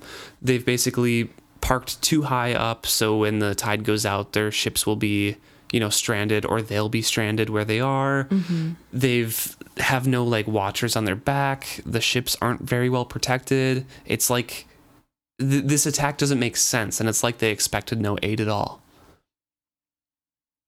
And Kettricken says that's probably what it is. Yeah. They probably didn't expect anyone to come. They have the town to pillage for supplies, and perhaps other ships are expected. I have no battle experience, she said simply. You two will have to plan this. I listen now as a soldier. What should we do next? I saw Burrich wince. Such honesty is admirable, but not always good leadership. Which is true. Like there, there's still things we we talk about Kettricken coming into her own as a leader, mm-hmm. and she is fantastic and a natural leader, and not just a natural, but she's been taught things in the Mountain Kingdom, mm-hmm. and raised by fantastic leaders. But she doesn't know full tact. She's very direct in certain things Right. And especially concerning the Six Duchies court, letting your you know your subordinates know that like I don't know what to do here. You figure it out. Isn't the best way to go about things. Right. I think it's more of a cultural difference Probably. though i mean it is really good for her to say i don't know what i'm doing and i don't want to lead us into failure for my own pride so i'm allowing you to speak with your experience because that's probably how it is in the mountain kingdom if you have experience on something you take over that yeah. it doesn't matter who you are. And here it's all about rank. And so when the queen is like, I don't know, they're like, uh, I don't know. Are we allowed to do this? yeah, it would probably be much better if she had went in and said, "Let's strategize of what to do. What do you suggest?" And then like she would make the final decision, but under the mm-hmm. guise of gathering information from other people. right. So Kerf and Foxglove turn to each other and they're like, "Well, I don't really have much experience. Do you? don't- like, I don't know what I'm doing." I don't want to do it. You do it. Yeah. No, you do it. so everybody passes it off to Burrich. Yeah. Burrich has, was chivalry's man. He has seen far more battles than I have. He observed to his mare's neck. He looked up suddenly. I commend him to you, my queen. So obviously they're kind of embarrassed about this. They're like, I don't really know what I'm doing Kerf either. like, I don't know. Burrich knows. Burrich's face was a struggle of conflicting emotions. For a moment, his eyes lit. Then I saw hesitation build. Heart of the pack, they will hunt well for you, Night Eyes urged him. Burrich, take command. They will fight with heart for you. My skin prickled to hear Queen Kettricken virtually echo Night Eyes' thought. From where I sat, I could actually see a shiver run over Burrich. He straightened in his saddle. do you think on a subconscious level she heard Night Eyes? I think so, or at least the general sentiment of it, Right. because she she does that a couple more times later. I think in the next book when mm-hmm. they're hunting together, and she just kind of knows. Right. And I think I remember her saying something along the lines of almost, I think I can hear him speaking. Yeah. Like in the next book when they're in the mountains. So I just wonder if she, like, I wonder if she knows, if she thinks it's just like, oh, my intuition says to say this. I think it's something like that, yeah. Yeah. Interesting. And that inner struggle is kind of what we were talking about before with Burrich, of how his eyes light up first because. Yeah, he does have experience. I'm sure he did plenty of this with chivalry. It reminds him of a, reminds him of a better time. He knows he's good at it. But then there's that hesitation of like, well, I, I'm like the lowest ranked one in this circle right now. What am I doing here besides just guarding the queen at night? do I do this? And then Night Eyes and the Queen say the same thing pretty much, and he gets a shiver over him. He's like, "Well, my Queen commanded me. I'll straighten up and I'll do it." Mm-hmm. And he comes up with a good plan. I'm not a strategy expert, so I'm not really going to go over everything, but No, he basically says there's no way to surprise the people because Yeah. they're on flat land. Mm-hmm. So what they want to do is split in half. There are five boats on the beach, and then the rest of the people seem to be down the way around the fort. Yep. Castle, I don't know if it yeah, Bay Bayguard, Yeah. or whatever, Bay Baykeep or whatever it is called. So he suggests that they send some people to deal with whoever was left behind with the boats because clearly they're not going to leave nobody there yep. and hold the boats so we can take them as our own ships. And then everybody else needs to go wait at wherever they got in because once they start, they realize what's going on. That's probably where they're going to exit. Yep, and they're they're just watching the wall that they they're using the wall that they the red ship raiders broke past as a wall to pen them in and keep mm-hmm. them there because they could siege them out. They can stop Right. them from doing anything. So they have a bunch of archers and and watchers along the whole wall. And Burrich recommends that everybody stay back. They don't want hand to hand combat. There's not very many of them, and there's a lot more of the Red Ship Raiders. So try to keep them at a distance so that more people survive. And just in general, they want to make sure that they have the best way to keep everything at hand until more help comes. Yep, until all the ships come. Which surprises me that uh, uh, it almost surprises me that the people over land got there faster than by ship. Mm-hmm. But I haven't looked at a map to see like if there's a huge peninsula kind of blocking. Plus, it probably takes a while to get crew and the ships ready to go rather than horses. So There is like an island. I mean, it's off the shore, and I don't know if they'd have to go around it or not. I think they could swim between, but it's just up north, like yeah, straight north. So yeah. So uh, it's uh, uh, it's a good plan, and Fitz goes with the swords against the ships. Oh, wait, sorry. I was looking at Seal Bay, not Neat Bay. Neat Bay is directly south, Yeah. and there's like a weird Thought it was south. area. So We- it, very descriptive. there's it's like a U shape in the land where it like dips in closer to the land and then goes back out to a point. Okay. And so they're both on points at either side of the U, okay. if that helps So, so ships could sail straight across, but by land they would have to kind of go around the edge. well, they couldn't go straight across because there's an island at the Oh, top of the U. So like a U with a so it might take it would take them a little bit longer, Yeah. possibly. Okay. So yeah, they plan is basically to pen them in, capture the ships, and then wait for reinforcements to arrive to finally take care of all these raiders. Mm-hmm. And Fitz goes along with the crew against the ships.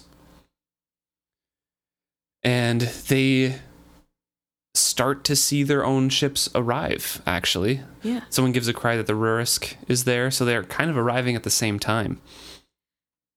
On their way, they're stopped because obviously, like Burrich predicted, they saw them coming. So people are retreating. And they have to stop to help free the prisoners that they have with them. So they split up into even smaller groups, separate a group to help the people who were tied up to let them free, and the other to go towards the boat to make sure none leave. Right, yeah. And as they're doing this, and as they spot the Rurisk coming in, Fitz sees the white ship Yes. and calls it out. And Burrich's like, What? Where? And he looks back, and there's just a bank of fog. So this is an interesting point. Burrich specifically does not see this white ship. Yeah, I was thinking about this too. And we know Burrich cannot be affected by the skill. Mm-hmm. So either this is Directly. yeah. But either this is a contingency problem or Fitz is really imagining things. Consistency problem? Like a plot hole thing? Or a- yeah. Okay. Is that not what's the word I'm looking for? Consistency? No, that doesn't feel right either. Whatever, it does not matter. It doesn't matter. But I think it's more so because if if you if you assume that it's the same powers as Vindeliar or Vindeliar or whatever from the last trilogy where he's directly touching everybody's mind to make them believe something else. I don't think that's what's happening because that requires a lot of power and it's not as wide of an area as uh, as Kebal Rawbread seems to be doing. Right. So it I feel like it's just a different power entirely where he's creating this fog of bank mirage or like masking the ship somehow. Not not touching everybody's minds, but like doing something to the ship itself. I don't know because I think no matter what, you're scaling into somebody's head, even if you're not directly looking at that person specifically, it's still touching your brain. And I think that that's like a weird loophole, but I suppose maybe that is what it is. But it just feels like a weird slippery slope loophole Yeah. of so I could generally think to everybody in the area, kill this person, and somebody who is protected from the skill would still do it. Yeah, I, I, don't know. just we don't know enough of Kebal Rawbread's capabilities of like what he's good at because we know Verity is good at tightening his control and, and very minute things, but he's very powerful. But we just don't know what But- Rawbread's good at. Right, but it shouldn't matter what he's good at because Burrich has been closed off completely. But that's what I'm saying. We don't know if this is a different power that works differently from Mm, things that we have seen because we're basing all of our knowledge of like what's possible with what Fitz knows. That's fair. That's very fair. and that's literally nothing. so th- there's whole scrolls that they never get back from the skill scroll collection that they had at Buckkeep before. So Right. this could be something that they learned from the scrolls that we don't find out. That's fair. That's a good point. Or this could be Robin Hobb doing this and not realizing she would still expand upon the series yet. Fair. Or that it would ever become a plot point. Right. Nobody's going to remember, right. except for those jerks that make the podcast. And so he sees a uh, the white ship, calls it out, and on, everyone only sees a fog bank. Fitz looks back, and he only sees the fog bank now too. And they split their forces up. They go after these ships because their reinforcements are coming back in. right. And Burrich says that he and Fitz need to be at the bank to tell the captains what to do next. Yeah, that what's happening on and what they're planning on doing, so no confusion happens. Yeah. And so quickly they charge down to the beach. They start to go after the raiders. One ship gets away pretty cleanly. Um, they capture, you know, a couple more ships. Some of them even they're able to free prisoners before they're killed or cast off.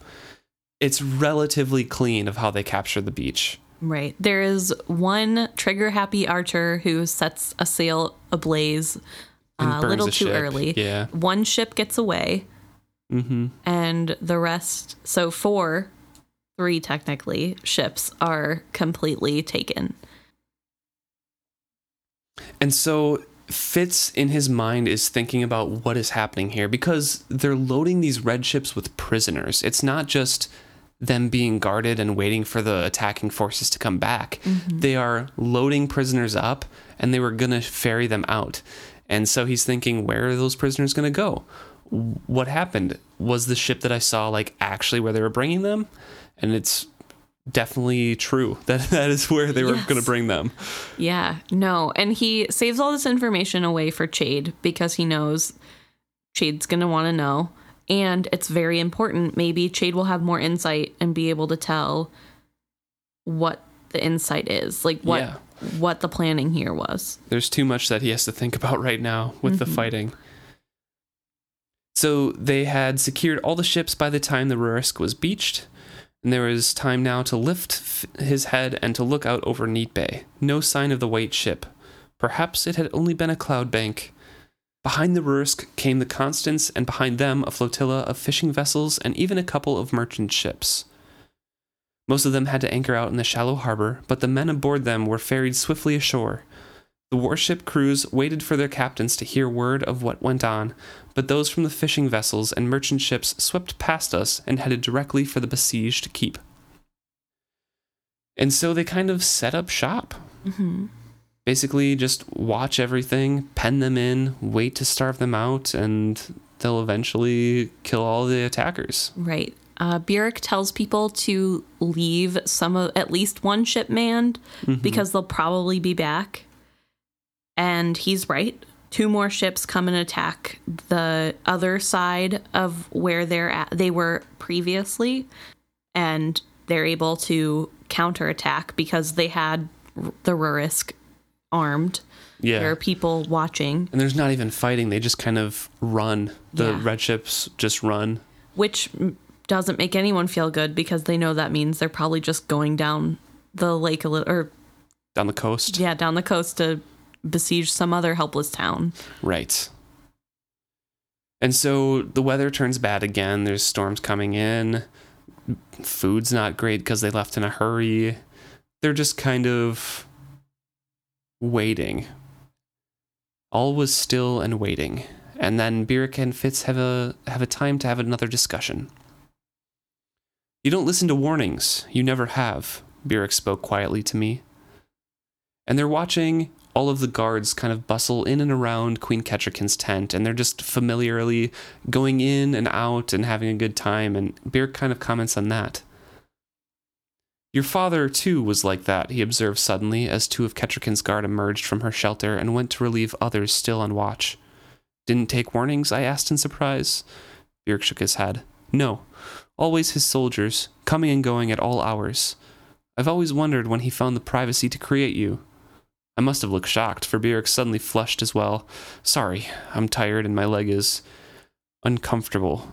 I wasn't thinking what I was saying. I found a smile unexpectedly. It's all right, I said, and it was. When he found out about Night Eyes, I was afraid he was going to banish me again. A jest, even a rough jest, was welcome. You were saying about warnings? I asked humbly. He sighed. You said it. We are as we are. And he said it. Sometimes they don't give you a choice, they just bond to you. And this, like, I know I had my theory on Vixen with Burrich of how she was bonded to him, but he didn't refuse any contact, uh, refused all contact. But it must have been a full joining then. But I don't know how that could be because Burrich would have to willingly reach out and bond. Or if she just since he since he was in the stables and she was around, she literally just chattered in his head all day. Even if they didn't have that mutual moment where they joined as a bond, he just ignored her. I don't know. There could be rules that he set that make him feel that it's different. Yeah. He could have said, I will not talk to you. And maybe he did sometimes talk to her if he had too much to drink, or maybe just after a really long day. But maybe he did it out loud and it made him feel better. Because it's not that weird for a stable guy to be like talking out loud to animals. I feel like I talk out loud all the time, no matter what. So if there's an animal there, like people wouldn't be Even that better. weirded out. Yeah. Yeah, I don't think, you know what I mean? I don't think it would seem that weird. And I think maybe Burrich creates little lines like that where Yeah. He needs a boundary on things. And if he tells himself it's different because he set these rules, then it's different, even though it's really not. Because he's not giving in to the magic or anything like that. Right. He's not sharing his life mm-hmm. as he feels. Right. blocking them out. He's a he's a troubled and very conflicted man, and it does show with his relationship with the wit mm-hmm. and with Fitz. They go on to continue this conversation a little bit, and Fitz admits that he can't control Night Eyes at all. Night Eyes says, "Nor I you. Why should there be control, one of the other?" Nor does he stay out of personal conversations, I observed. Nor personal anything, Burrich said flatly. He spoke in the voice of a man who knew. So when I read this part, made a little note because I immediately thought about what happened with Molly Yeah. and all of the things Night Eyes not seeming to understand boundaries in the bedroom. Or and I- understanding people. Yeah, understanding just the way people work. And it made me wonder about Burrich and patience. Mm, Burrich was not bonded at that time. Do we know that for a fact? Vixen was not around, and that was after his other uh his other wit partner, the the horse, I believe, and him had split up or the horse had died. So this was when he was with chivalry and he credits chivalry with straightening him out and teaching him how to be a man and he was very strict with himself after that after he met with chivalry and became chivalry's man so So you're 100% confident there's no way he had a wit partner when he first met Patience. i am going to say that it's 99% confident unless vixen was alive but i don't think he was the stable master and vixen would have to be at least 20 years old at least when she passed away. I think the only partners that he's had are the stray dog when he was a kid, that horse afterwards, and then Vixen. Interesting. You were thinking that if he did, something might have happened that he wanted to distance himself from patience Right. because of that. Right. Like maybe he didn't want to share her. And the only way he could figure out how to get away from sharing her is by just not having her Yeah. because she didn't deserve to be dirtied like that. And his It's a good like, it's a good parallel to Fitz and Molly. yeah, I mean, it's a great parallel. I just don't think that at the position that we know Burrich was in at that point, he would have bonded or been able to bond because he was traveling around with chivalry a lot and he wasn't at the stables the whole time Right. at that point. He was working with horses, but I don't think he was the stable master. Right. I don't know. I just thought maybe that could be one of the reasons. Or maybe it was just the wit in general that played a part in him not wanting to marry Patience, just that he felt unworthy because of his Definitely. dirty talent. Yeah. See, he's like really rough on himself and Fitz about having this ability. Which is fair. There's a big stigma. He's only ever heard bad things said about it, and it brings literal death. So hmm I get it. It's just really sad to see. He expands a little bit here. Fitz asks, I thought you said you never used it. Even out here, I would not say the wit aloud. I don't. No good comes of it. I will tell you plainly now what I've told you before. It changes you. If you give in to it, if you live it, if you can't shut it out, at least don't seek after it. Don't become Burrich. And Foxglove is there so I obviously he's had traumatic experiences with it.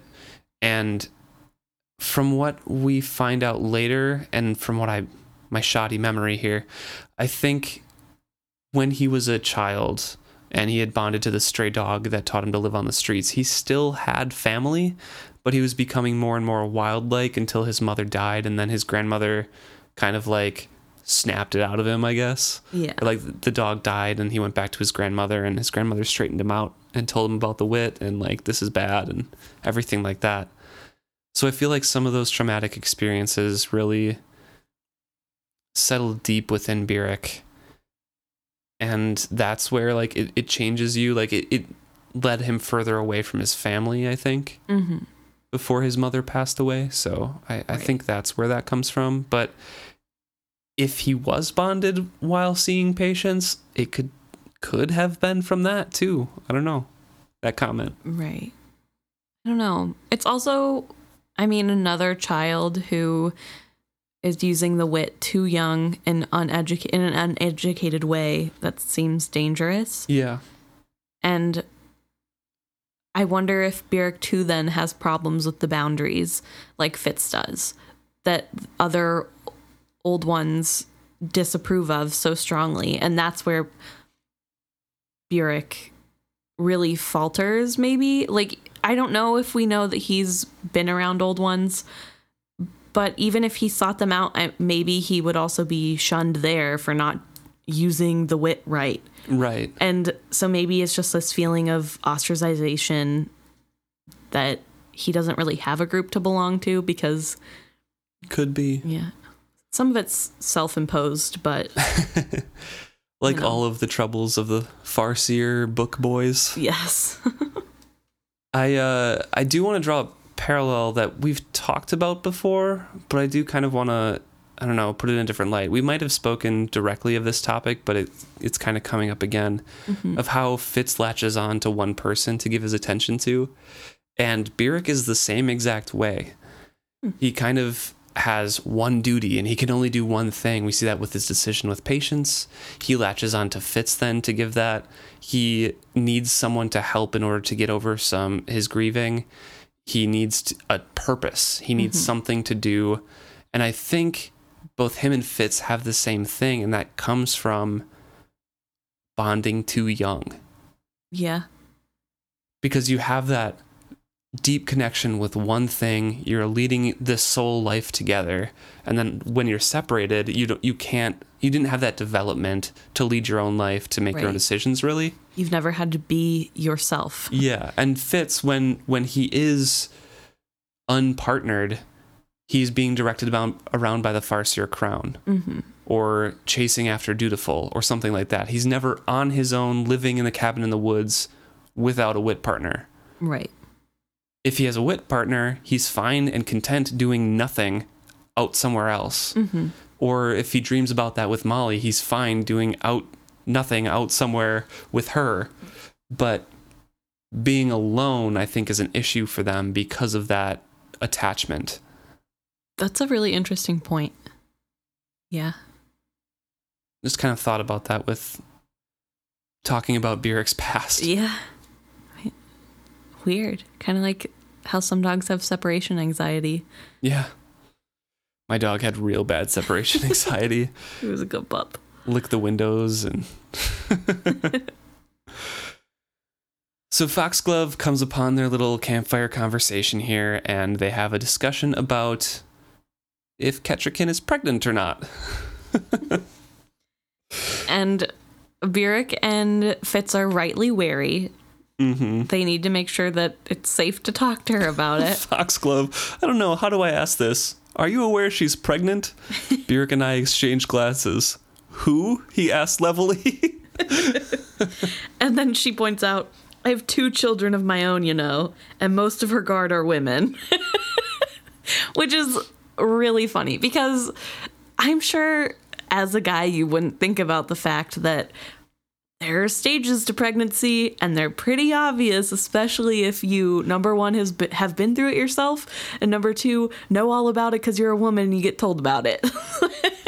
She pukes every morning, lives off raspberry leaf tea. She can't even look at the saltfish without retching. She shouldn't be here living like this. And so they just kind of keep on with the conversation, acknowledging that both of them know that she Yes. is pregnant. And they discuss whether Kettricken should be there at all anymore. And they're like, well, we can't really tell her she can't. She's the queen in waiting. That's up to mm-hmm. you, the captain of her guard, Foxglove. Right. And Foxglove's like, Well, will you do it though? and he's like, No, she's the queen. and then it's really interesting because she says, I haven't been keeping watch outside her door each night, trying to persuade Burrich to be the one to tell her. Yeah. And then Burrich responds with, Perhaps you should have, Burrich said, then tempered it with a, Now that you know. Which is a good point. She should have, even before she knew. Should have been keeping a watch on the door. Yeah. yeah. But I'm sure this comes. Foxglove is young, is she not? Am I misremembering? She's with, two kids. uh, fair. I just meant like in terms She of could- service. Like, I- does she have a ton of experience? I think so, but this is different than uh, Whistle that he talked to before, right. and she was younger. Okay, so maybe I think that's what I was Foxglove is probably. I mean, I'm obviously just ballparking, probably upper twenties to thirties. I would Or was guess. Foxglove the like older woman oh, was who she? took over? Maybe. Like she has I grandkids. I know now. we've. No, does she? somebody did. Uh, well, there's lots of characters we don't know. So, uh, yeah, I, I feel like we've talked about her before, and I don't know. She's at least old enough to have two kids. Right. Well, anyway, I was saying if she was younger, then it would explain why number one, she doesn't want to take charge, and two, she didn't know better. But also, I don't know because I can't remember if she was ever like high up in the guards. I think she was one of them that wanted to split because uh, the old guard, like the King's Guard, was just kind of stationary. There was no need to advance. So splitting them gave room for other people to move up. So she was probably sitting in a position of authority, but had been there for a while and like Right. they weren't doing anything. So Right. So she probably had been in charge of something. I don't think you would go from a common soldier to captain of the Queen's Guard without any right, accolades. Right. It just feels like a lack of experience that would lead you to not immediately be like, Yeah, let's put fair. guards on the doors. Yeah. So, Or. Kettricken probably told him like, I don't need guards. That's fair. Go guard the common people. I don't need guards here. I have my knife. Kettricken lovingly caresses it or something. yeah, right. She doesn't back down and says, Who's going to escort her back? Because it's still in her mind that a pregnant woman should not be here, which is kind of fair. I mean, not that I think that if you're pregnant, you're incapable of doing anything, but it's, the heir to the throne, and you're just sitting in a siege, so you can leave. Like, but also, fine. like, even if it wasn't, do you really want to risk death right now? And the stress of being in battle, I don't know. I'm not sure how much stress affects a baby in the first trimester, if at all. I know that like pregnant women are told not to do stressful things. Because I've never been pregnant, I don't really know what they tell you to do when you're pregnant or not do. I know that you're allowed to exercise up until the second trimester. I just don't I I don't know. It seems like an unnecessary risk is all I'm saying. Yeah. And so there's a sudden outcry in the middle of this conversation, and Whistle comes up, speaking of Whistle, and starts reporting that a two pronged attack at the breach just below the South Tower they tried to break out, and some got through at. An arrow swept through her and carried off forever what she had begun to tell us. Out Islanders were suddenly upon us, more of them than my mind could grasp, and all converging on the Queen's tent. To the Queen! I shouted, and had the slim comfort of hearing my cries taken up farther down the line. And so they're in the middle of a battle now. They get their swords, they're they're trying to rally to Kettricken, and she shouts, Don't guard me, get to where the fighting is. It's here, my lady, Burrich grunted and stepped forward suddenly to take off the arm of a man who had ventured too close. I remembered those words clearly, and I remember seeing Burrich take that stride. It is the last coherent memory I have of that night. After that, all was shouting and blood, metal and fire. Waves of emotions pounded against me as all around me soldiers and raiders fought to the death.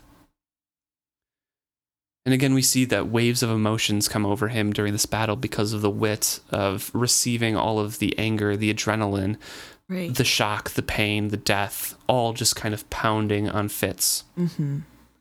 Which might mean that Burrich has better walls. Because he's, he's lived all of his adult life blocking wit out, so I'm sure he's pretty good at it. right. It's But just also Fitz, remember he has the skill ability and right. he can touch people's minds without knowing it because he doesn't have control over anything. So That's a good point. It could partially it could be, be that too. enhanced. Yeah. It's definitely really scary. And we see Kettricken, who is not fully, I don't want to say not fully clothed because she is covered completely. She's just in a robe and has tied up skirts and she has bared legs and bare feet and she's fighting on frozen ground. And she's cool. She held her ridiculously long mountain sword in a two-handed grip. Her grace made me made a deadly dance of the battle that would have distracted me at any other time. Yeah, she's pretty cool, I would say. like in the middle of all these armed people just chilling with a sword. Not really just chilling because they are No, fighting for their lives at this point. Yeah, but she And proves that she is a strong warrior. Like she oh yeah, doesn't have any preparation. She's just going at it and doing well. Out Islanders continued to appear. At one point, I was sure I heard Verity shouting commands, which he probably did Mm-hmm. in his head, but like he's berserking out. He can't really. Right. I wonder too though if it's him saying it. Like because it says he heard I guess uh, hearing it could be I hearing think it in his yeah, mind. I think it's Verity shouting in his mind to tell him what to do. Right. But and he doesn't shut Verity out. Yeah. Verity stays. They've been practicing for the, for a few months before Verity left, and Right. it, it worked Surprisingly, surprisingly. for the first time ever. Night Eyes started to appear from time to time, and he says, I was part of the circle that protected the queen. At least I thought I was until I realized she was actually fighting beside me. At some point, he just drops the sword to snatch up a fallen axe. He remarks later that he goes back to pick it up because it was Verity's gift to him, but at the time, he just dropped it for the better brawling weapon. Right. And we start to see him descending into one with Night Eyes in this battle. Yep.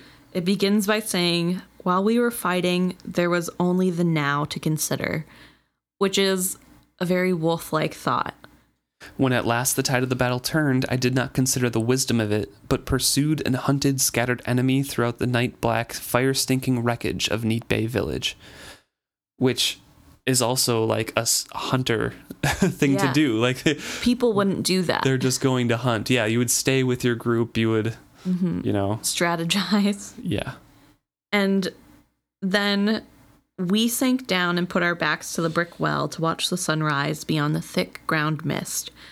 Night Eyes leaned warm against me, and we did not even think. I suppose I dozed a bit, for I was jostled alert as he quickly left me. I looked up to see what had startled him, only to discover a frightened, neat bay girl staring at me.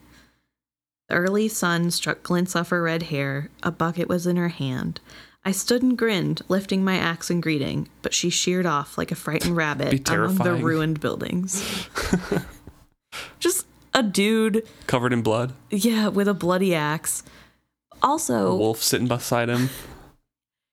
isn't this the girl who doesn't she like tell Regal or something?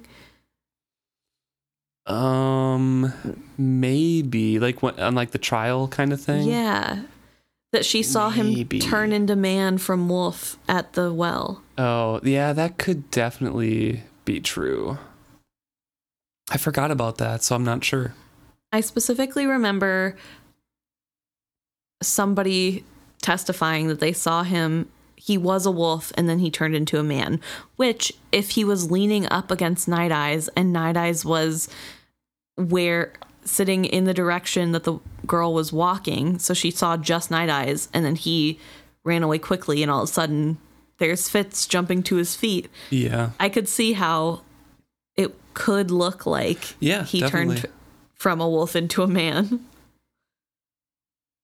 A little bit right before that description of the girl, you were reading a little bit and it was saying we, we, we, because Fitz and Night Eyes pretty much merged together. Mm-hmm. They, it, again, he described himself as becoming one with that, uh, with Night Eyes and experiencing the whole night as one entity. And Fitz says that the memories were too sharp, too red and black, and he pushed them down deep in his mind. Was this what Burrich had meant by his warning?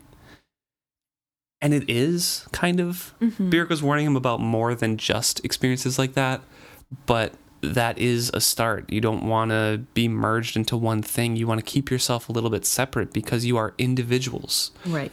You're not trying to join together to create, you know, an amalgamation. Uh, I don't know what they call the uh, the people who join it together in one body. The old blood call them, but like those cursed things that don't look quite animal like. Uh huh. Their eyes are too human. That'd just be creepy. Yeah.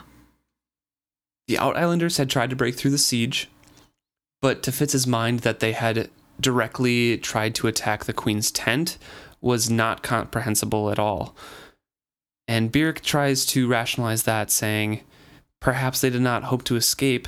It is their Out Islander way to decide to die, and then attempt to do as much damage before doing so. So they attacked here, hoping to kill our Queen.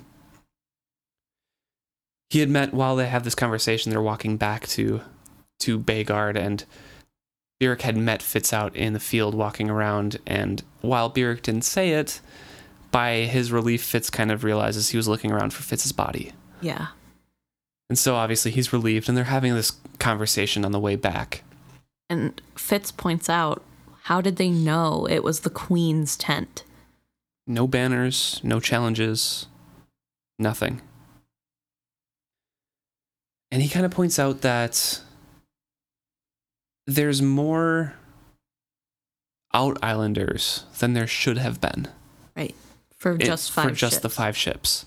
So they're not going to ferry people, drop them off, go back to where they were and drop them off. There has to be a bigger ship carting soldiers in. Mm-hmm. And so again, he goes back to the white ship in his head. Burrich has a little cute story about how everyone is in Bagard and what happened when they walked in. How Duke Kelvar got to uh, Queen Kettricken's feet, kneeled, kissed her hand, and Lady Grace looked at her and said, Oh, my dear, I shall have a bath drawn for you at once. they say that everyone's celebrating, and I it must be the it must be what's happened what happens in the future, excuse me, with a girl because again Fitz mentions like no, not everybody's there. I saw a girl in town. Mhm. So that that must be the same kind of evidence that Regal gathers. Right. And Burrich does point out that not everyone is probably in a joyous mood because there was a fight. Yeah, there's a ton of death. They didn't just run to the keep to begin with. They fought Yeah. through each layer first. of yeah, they fought through each layer of wall and protection that they had and then eventually retreated. So Fitz goes and gets cleaned off. Everybody is, you know, cleaning up and getting ready for the celebratory dinner. And they stay for three days. It says during this time, our dead were buried and the bodies of the Out Islanders were burned, which I wanted to point out because I thought burning the dead was an honor and they don't bury people here. So I was very confused at this because there's that whole thing where they burned all the forged ones before. And now they're burning the Out Islanders who are their enemy. It just I don't know. I don't remember if they they talked about the burning of the forged ones as as an honor itself or if that was just like it's better to burn all the forged ones because we don't know what disease they have and it's Well, it said that they were burning them in the honor of a soldier. I thought the I whole point was that it was honorable and a soldier's pyre. I don't know. Like they built special Yeah, I'm stuff not sure. just for it. Which you'd have to do anyway because bodies need a lot of heat to burn. Yeah. I don't know. Oh, I don't know. I only know that because I don't even know why I know that. It, I don't. I don't burn people's bodies in my backyard. You listen to too many true crime. I do listen to a lot of podcasts. true crime podcasts. I don't want anybody to freak out and be like, "Oh, there's a murderer." Not yet. Not unless Regal comes up before you. Then we'll see. Says Fitz made a few quiet inquiries and found that the watchtower signal had been lit as soon as the ships were sighted, but that the red ships had made extinguishing it one of their first goals. What of their coterie member? I asked. Kelvar looked at me in surprise. Burl had been recalled weeks ago for some essential duty inland. He had gone to Tradeford, Kelvar believed.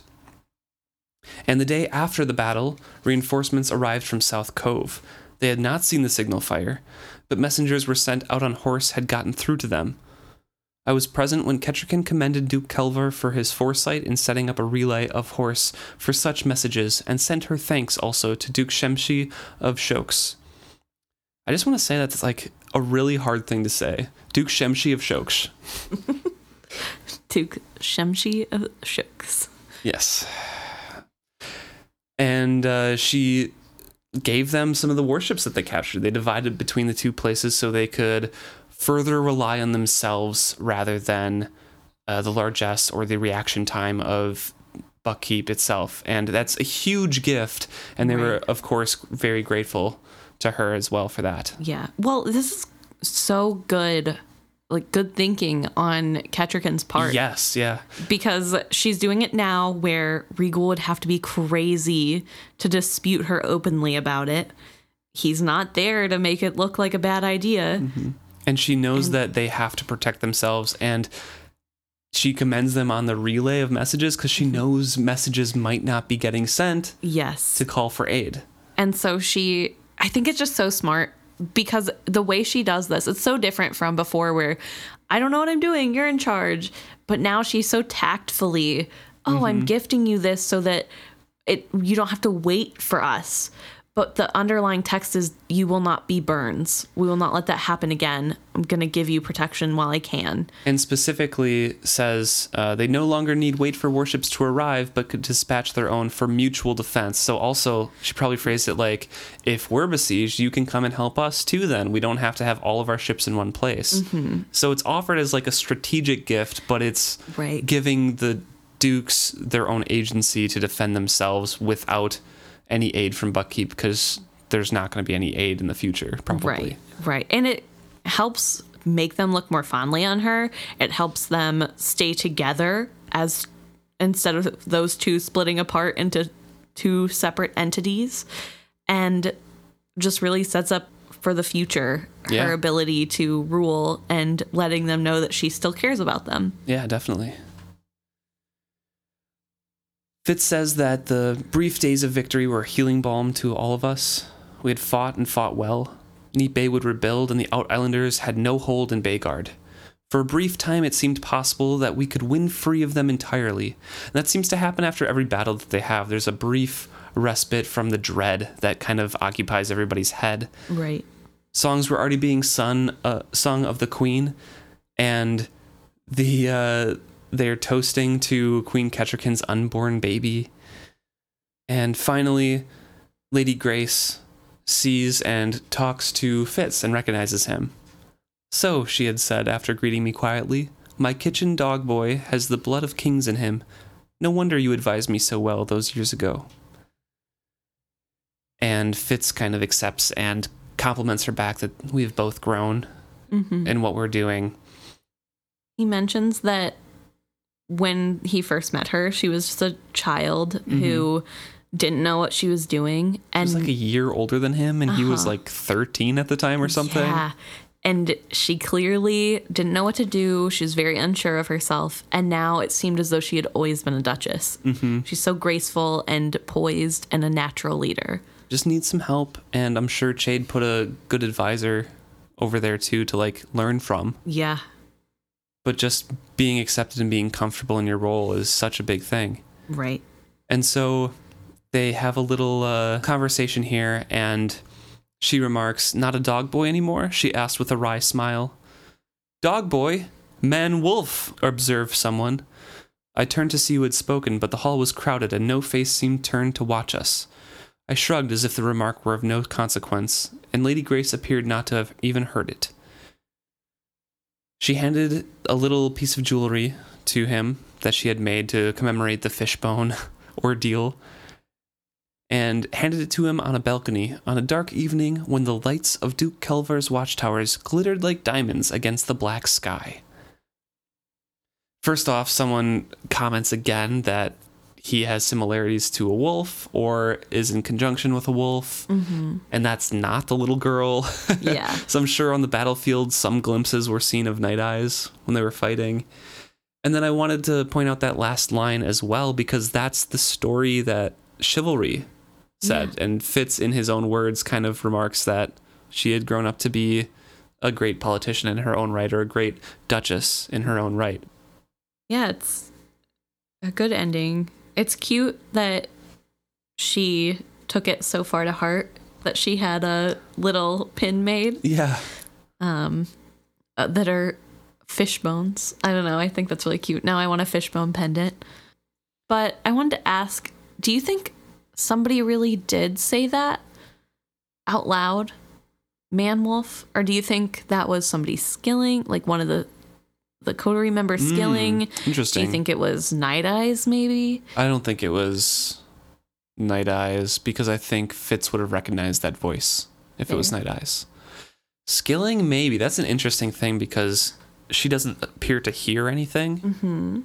But also, how else would they know where the queen was if they didn't have someone to skill to them to tell them that was of Regal's one of Regal's spies?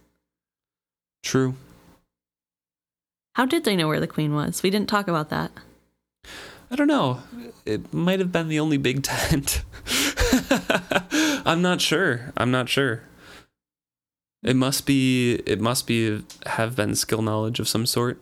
Right. One of them looking out over the battlefield, kind of flying along and, and seeing, finding Queen Kettricken and relaying that information to to the captain of the Out Islanders or something. I'm not Right. sure. The only thing that like makes sense to me. Yeah, I don't know. I feel like that means there has to be a coterie member hidden there somewhere. You think so, huh? I don't know. I don't know. I, th- I think you can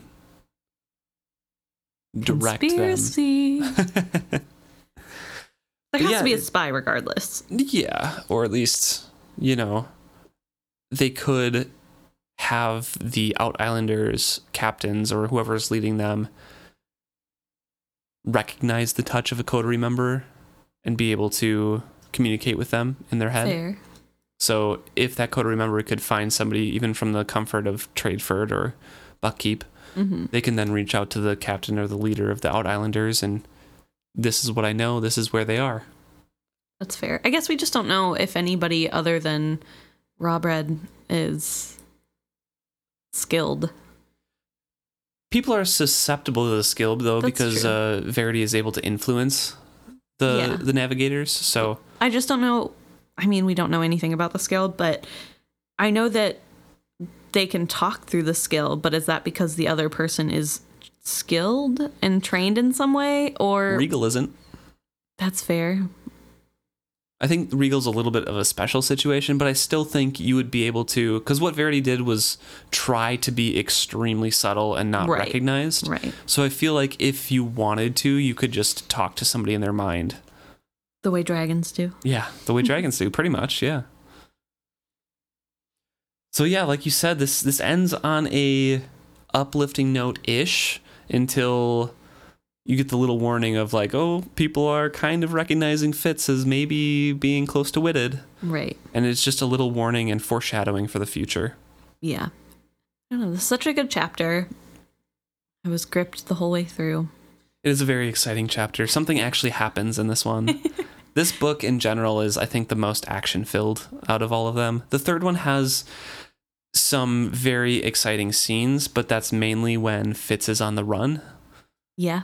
and the very, very end. Otherwise, it's mainly just traveling and talking, which also grips me, and I, I love those scenes. But in terms of action, I think this book, Royal Assassin, is is much more flushed out with that sort That's of thing. Thank you for tuning in to our 52nd episode. That's One year in. One year in. So if you want to reach out and talk to us about anything, please let us know. We're at isfitshappy at gmail.com or you can email or excuse me, message us at isfitshappy at any of the social medias.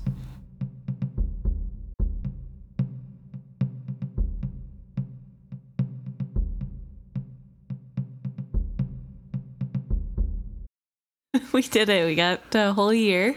One year, I am having a celebratory scotch. I am just drinking plain old water. Pour yourself a glass of wine. It's right there. That's true. It is literally right next to me. so, we're doing something a little different for this episode. Uh, still talking about what you guys sent in to us, but this time we're focusing more on questions you guys had about the pod and our opinions on the books. And I do want to start off with a couple different stats, things like that. Yeah. Overall, our two most popular platforms to listen to this is on Apple Podcasts and Spotify. A total of it looks like 30% almost on Spotify, almost 25% on Apple Podcasts, and it goes down from there. A lot of the people, of course, which makes sense, is from the United States. Right. Well, does it make sense because when we started, that was not the case. That's not the case, but it's the top three are still all the English speaking countries. So Right. Which is fair. yeah, United States, United Kingdom, and then Australia. And then there's a uh, kind of almost a tie with Germany and Netherlands. So there's a lot of little uh, European countries as well listening in. Um, Canada's in there, and I don't know, there's people from all over the world. So welcome in. Thank you for listening to us. Did you say I said welcome in, but it sounded like welcome in? yes. welcome in. Isn't that? Oh no! All I think of is Denmark, Wisconsin. They're the Vikings, and they have The sign in the it's a very small town in It Wisconsin. It might be Danish. I'm not sure. Welcome in in the sign, but spelled with like the V instead of the W. Probably very stereotypical and everything. Mm, That's what I thought you were saying, and I'm like, not that I haven't said worse about Canada. So like, We're sitting at about 200 followers on Spotify, which is fantastic. Thank you so much. that's so many uh, people. yeah, That's more people than were in my high school. So thank you guys. And uh, the artists that they're listening to on Spotify are Taylor Swift, Ariana Grande, Arctic Monkey, Monkeys, Hozier, and Queen at the moment. That changes like week to week, but Right. Taylor Swift and Ariana Grande are usually in the top five. I think that's mostly Emma. I do my alarm every morning is Spotify Taylor Swift. So and I listen to her a lot. But also, I must say that for a really long time the Beatles were in there because my alarm used to be Here Comes the Sun. And it would go off multiple times a morning because I snooze my alarm all the time. Uh, that was also my number one listened to song on Spotify last year. Nice. So I had to Your go and change that. uh, but yeah, so it might be a little skewed. But total, we've had about, uh, I can't really say exactly because download podcast stats are a little wonky in how they record things. But we've had a total of, I don't know, maybe 200 to 250 listens per episode as people are working through our back catalog.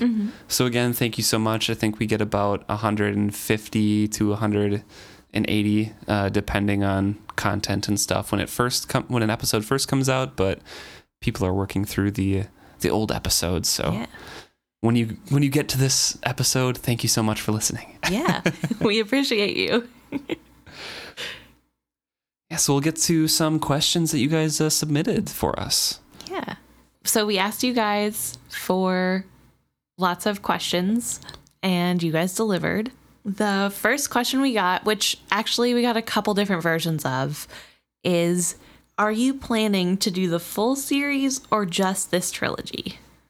And we're gonna do all 16 books. Yes. So we're in the second book right now. We finish up the Assassin's Quest. We will move on to Liveship Traders, that trilogy, go back to Tawny Man, then go to Rainwild Chronicles, those four books, and then finish out with the last trilogy. So you will hear from us for a long time. Yes.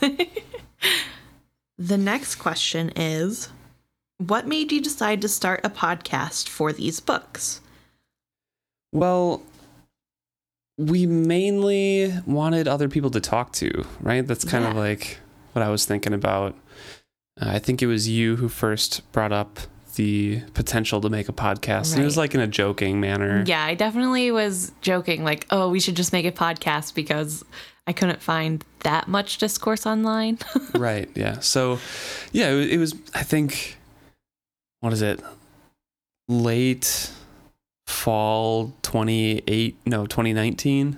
yeah. And then 2020, we kind of were talking about a little bit more, but it was still kind of a joke. And then in February, like, we should really do this. yeah, it was.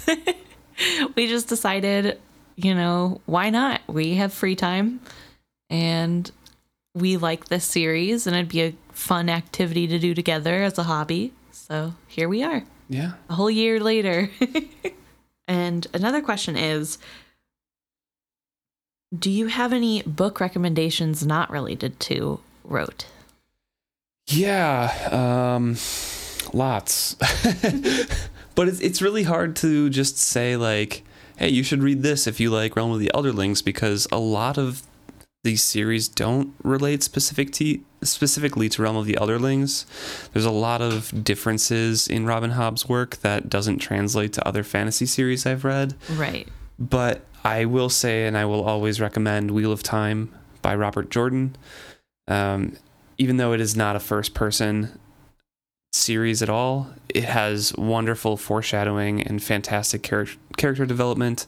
But like Realm of the Elderlings, it's hit or miss with people. Mm. So it's a kind of like, I hate this or I like it kind of thing. So it's really in between. I personally find it absolutely fantastic. Um, and some, I'm gonna, just going to list off a couple other books. Um, Guy Gavriel uh, Kay's Lions of Al Rasan.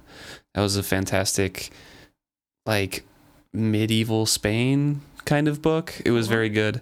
Um, Seth Dickinson's Traitor Baru Corm- Cormorant. Jeez, I can't pronounce anything. I read the first book of that trilogy. It was very good. I have not read the other two, so I can't say how that ends.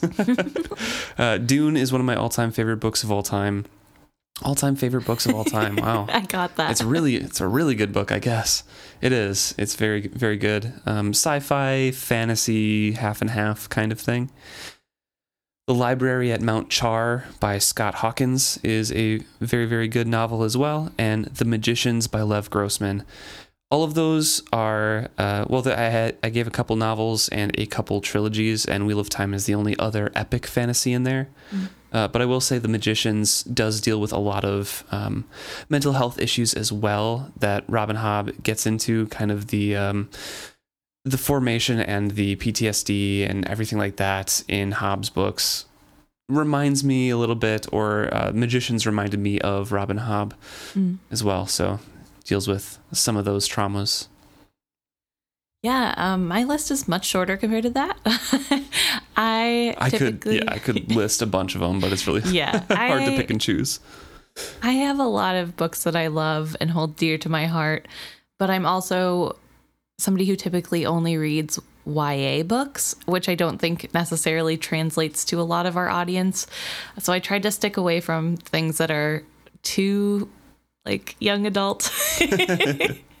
um, but I still think if you're curious, you should check out um, the Red Queen series by Victoria Aveyard. I think is how her last name is pronounced. Um, it's really good about a girl who discovers she has magic powers, even though uh, she's not supposed to because of her blood type. It's very cast y and just about breaking through. A lot of characters that are difficult and frustrating, and there's a lot of twists and turns that really made me frustrated in a similar way to how I get frustrated reading Robin Hobb. um, but it's super good. And then the Grisha series by Leigh Bordeaux or Bardugo. I think that one's so fun. It's really interesting. It's a magic series. Uh, you know, I don't know. I feel like the Netflix magic- is coming out with a, a series on yes, it actually. if you don't want to read it, but you need something on Netflix to watch. uh, I just thought it was a really fun, interesting story and had cool magic in it. And finally, the Graceling Realm series by Kristin Cashore. It's another magic book. it's kind of in medieval esque times, and it's about people who have to hide their magic, um, but struggle to do so because if you have magic, you have two different colored eyes, which pretty obvious. Uh, but it's I don't know, it's a really cool series. It really dives into the feeling of otherness and um I don't know, I just really like that. And again, made me feel like that's similar to what we read with Fitz, except it's a little bit harder to hide being a Graceling than it is being witted. Lots of different books that we could recommend, but yes. honestly, As book lovers, it's hard Yeah. to pick your favorite children, but if we must. Another question we got is which characters are you most attracted to? yeah, who would you be your hall pass? hmm if they were real. hmm And I think I would mainly go with Kettricken or Althea. Althea has a boat, so that's really cool. Could sail around. But uh, Kettricken just seems like awesome in pretty much all That's fair. regards. So I feel like, especially after just reading that she was like wielding Yeah. a two-handed sword, uh, like a great sword. barefooted, like Yeah. I don't know, that's just a very cool image. Kettricken all around. Then yeah, that's fair. I have um Rurisk because he seems like a really nice person. he just sounds hot. Yeah, he does. he reads really attractive, you know, Mm-hmm, like uh, like him and chivalry would be the power power duo at the high school or whatever, oh yeah, college. for sure. I don't know. He just seems like a nice person as well as hot, which is really nice. Um, I also have Regal on my list, which is a little controversial, but Hey, he's a pretty boy. he's described as extremely handsome. I can't help it. I don't know. Also, I love the flair for dramatics. Would I hate being upstaged in the person being the most dramatic in a relationship? Maybe. Would I still And it doesn't have to be in a relationship No. either. It's Maybe just it's a one night stand. You know, the whole pass. who knows? Oh. also, Burrich is on my list because, come on. He's nice. He has his faults, but so do we all. So, You can fix him. no, I don't need to fix him. I'll leave that for Molly later on or whatever. But then, yeah, I also like Althea and Kettricken because they're very attractive people. So I assume, I assume everyone in this book is attractive. I don't know. I just read them all as models. yeah, that's fair. But I would say Fitz, except I don't know. I feel like I'd become a starling and I don't think I could do that. okay. What was the most irritating part of the first trilogy to you? You go first. I'm not sure. Okay. I think that it's Fitz's lack of conviction to do anything 100% of the way. He has a lot of inner conflict of should I just run away?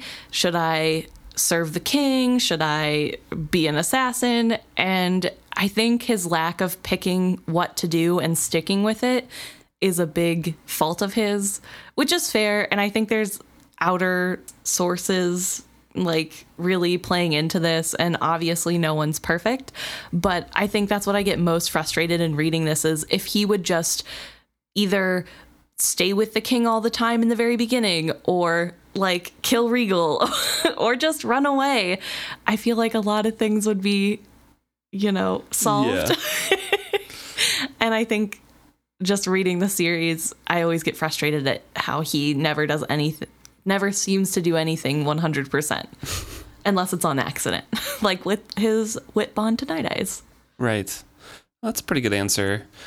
I was mainly thinking more of like Galen was the most Oh. irritating part that's fair to me because it's horrible to read the abuse from Fitz's point of view. Plus, you can see what he's doing to the coterie members as well. yeah that's And he's fair. just kind of running unchecked. Otherwise, it's just the gullibility of pretty much everybody in the in the series. right They just Fair. take things at face value, except for a few select characters. And, you know, even if those few select characters know what's truly going on, they can't act because of the good of the kingdom or whatever yeah in regards to Regal specifically. So it's a give and take there. It's just frustrating because of the plot itself.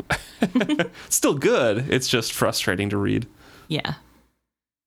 So, how did you discover Robin Hobb, and when did you first like when did you first read Hobb, and like how do we know each other? Well, we met at work. Yes. This was four and a half years ago. We met at work. Yeah, about that. We've been dating for four years now. Mm-hmm. And within that time, I forced you to read this series. Yep. Basically.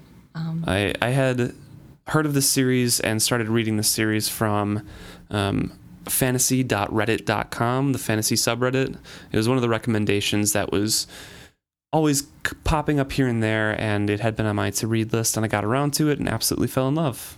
It's uh, fantastic. So I forced Emma to read it when I when I got the chance. yeah, it was definitely a fun book series. I'm glad that you pushed me into it.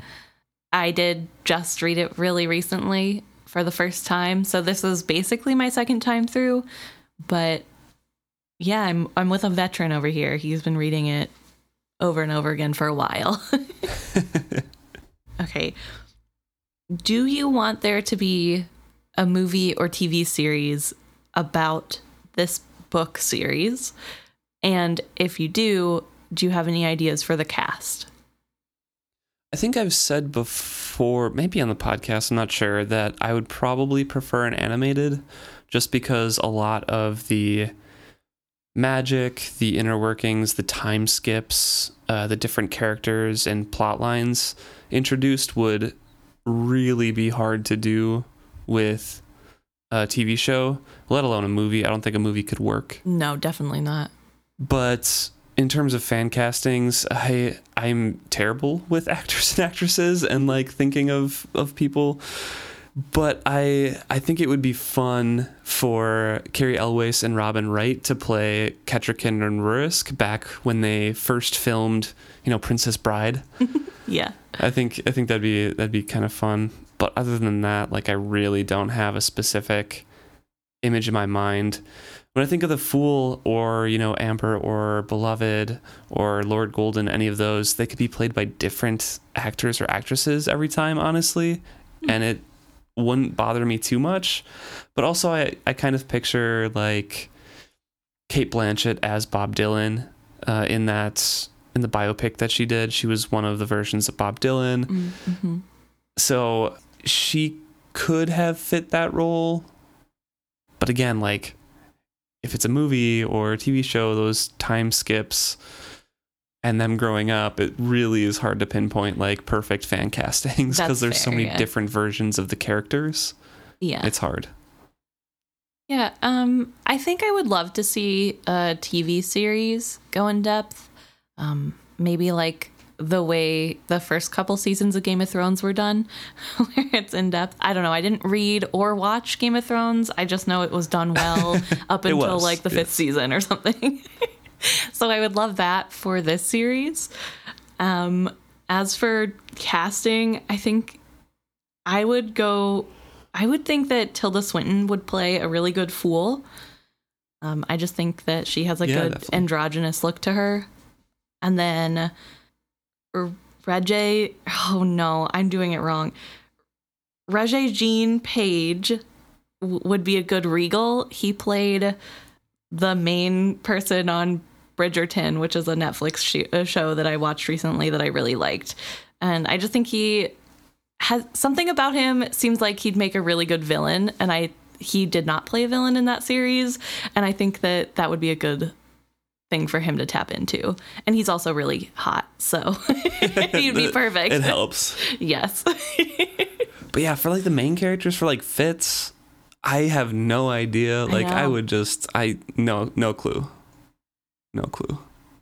yeah, it's it's so hard because of the age that he ages and I don't know. I I don't think I could pick somebody for each age even, but I'd probably be happy no matter who played the part as long as they made him really angsty. yeah. so we'll just squeeze into the next question then, I guess. If you could read Realm of the Elderlings from another point of view, who would you pick? I'm gonna narrow it down to more specifically the Fitz series. The first the first trilogy, Yeah. you mean the Farseer trilogy? Yes. I really liked this question um, because I love thinking about different parts of this. And as a reader, I would love to have another point of view on the villain side. So, like, Regal would be fantastic to view it Mhm. from. However, also as a reader, I would want a new series and not retread the same kind of events and ground. Okay. So if Robin Hobb was writing a new perspective of covering the same events, I would want something a little bit um, out outside of Buckkeep's view. So I think the Pale Woman or Kebal Rawbread would be fantastic because then you could see the like pinpoint the events where Regal and Galen are making contact with them and doing all the little like spying things and then organizing the raids and what they're doing to terrorize the out islands so you get a better depth of feeling for uh, the Tawny Man trilogy. I think that would be a Yeah. really good point of view. That's an interesting take. I like the idea of knowing what's going on behind the scenes with Kebal Rawbread. I don't think I would have picked him naturally, but I like that after hearing it. Although I feel like with Regal it'd be really cool because Fitz doesn't pay attention to social life and or really fashion unless it's thrust upon him and you know that Regal would be all about all of that detail. It'd be like a political sphere more so. That I would be it fun. yeah, and we'd get to see a little bit more of like what's going on in the inner duchies Mm-hmm. because I think I don't know. I feel like it's removed enough from what Fitz sees that I would be interested in it. Yeah. I also though would really like to read from Chade's point of view or even Shrewd's. Mm-hmm. I think that those are fun characters to see the inner working of their mind. okay. what character do we think we are most like in this series? And what character do we think the other is most like? This is also like super hard for me because I feel like I relate to Fitz the most just because we have the most point of view from him. Mm-hmm. We walk through all of his emotions and his issues all the time. So living in that character most often is like, oh yeah, it's is great. Like I I can see myself in these issues. But beyond that, I I don't know where I would put myself. That's fair. I think I would put you as Verity just because I think you're very similar in that you are very good at what you know and sometimes feel dissatisfied if you are thrust into a position you don't feel fully ready to do. Mm, Even yeah. if your skills are suited to that position, if you don't feel ready, you're like, I don't want it. so I feel like you are like that. Also, and like the way that he's like super oblivious to what Kettricken is thinking of him. Like, I, mean, yeah, that's true. I feel like that's very you. Although I, I would say that you are like Fitz and that you're very quiet and you pick up on more than you let on from the outside. Uh, so you don't feel the need to talk as much. I am the quiet one in this. this don't let the podcast fool you guys. but I personally think that I am most like Althea because she's super headstrong and stubborn and has a temper. And whenever she's mad, she tends to make decisions that aren't thought all the way through, which is highly relatable to me. Um, more like living her life out of spite 90% of the time, which I don't think I'm that bad, but because of your flair for the dramatic, you like to think that you're that bad. Yes, definitely. also, I think it would be cool to be a, like on a ship. I don't know. Yeah. so I also thought you're similar to uh, Kettricken in that you have compassion and passion for certain things, and you're very invested in certain things that you do. And then like Burrich, where uh, you know what you're good at and will pursue those passions, but kind of similar to what you ascribed to me with Verity. If you are put in a situation where you're like uh, this is unfamiliar to me, or like I don't think I should do this, you kind of just don't want to, or or Yeah. are quiet until you're pushed right to the forefront of it. that's So- fair. That's fair. That's a really fun question, I think. Mhm. There's a lot of different attributes that you can find from a bunch of different characters. So. Definitely. Oh, we got a couple questions asking if we're going to do a face reveal and uh, what we look like and to just a general, like more about us as people.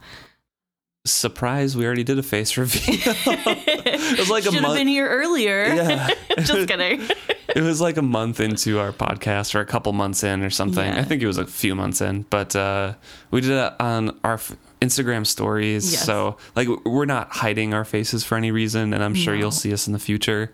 Yeah, we can even post a picture for this episode. I mean, Yeah, it's, like we we don't like we're not trying to shy away from the spotlight. We just didn't think, Oh yeah, big spotlight. we just didn't think it was as important as the topic we're talking about, I guess. Right. So it just hasn't really come up a ton. Mm-hmm. But um, yeah, we we do have faces and we can show them to you guys.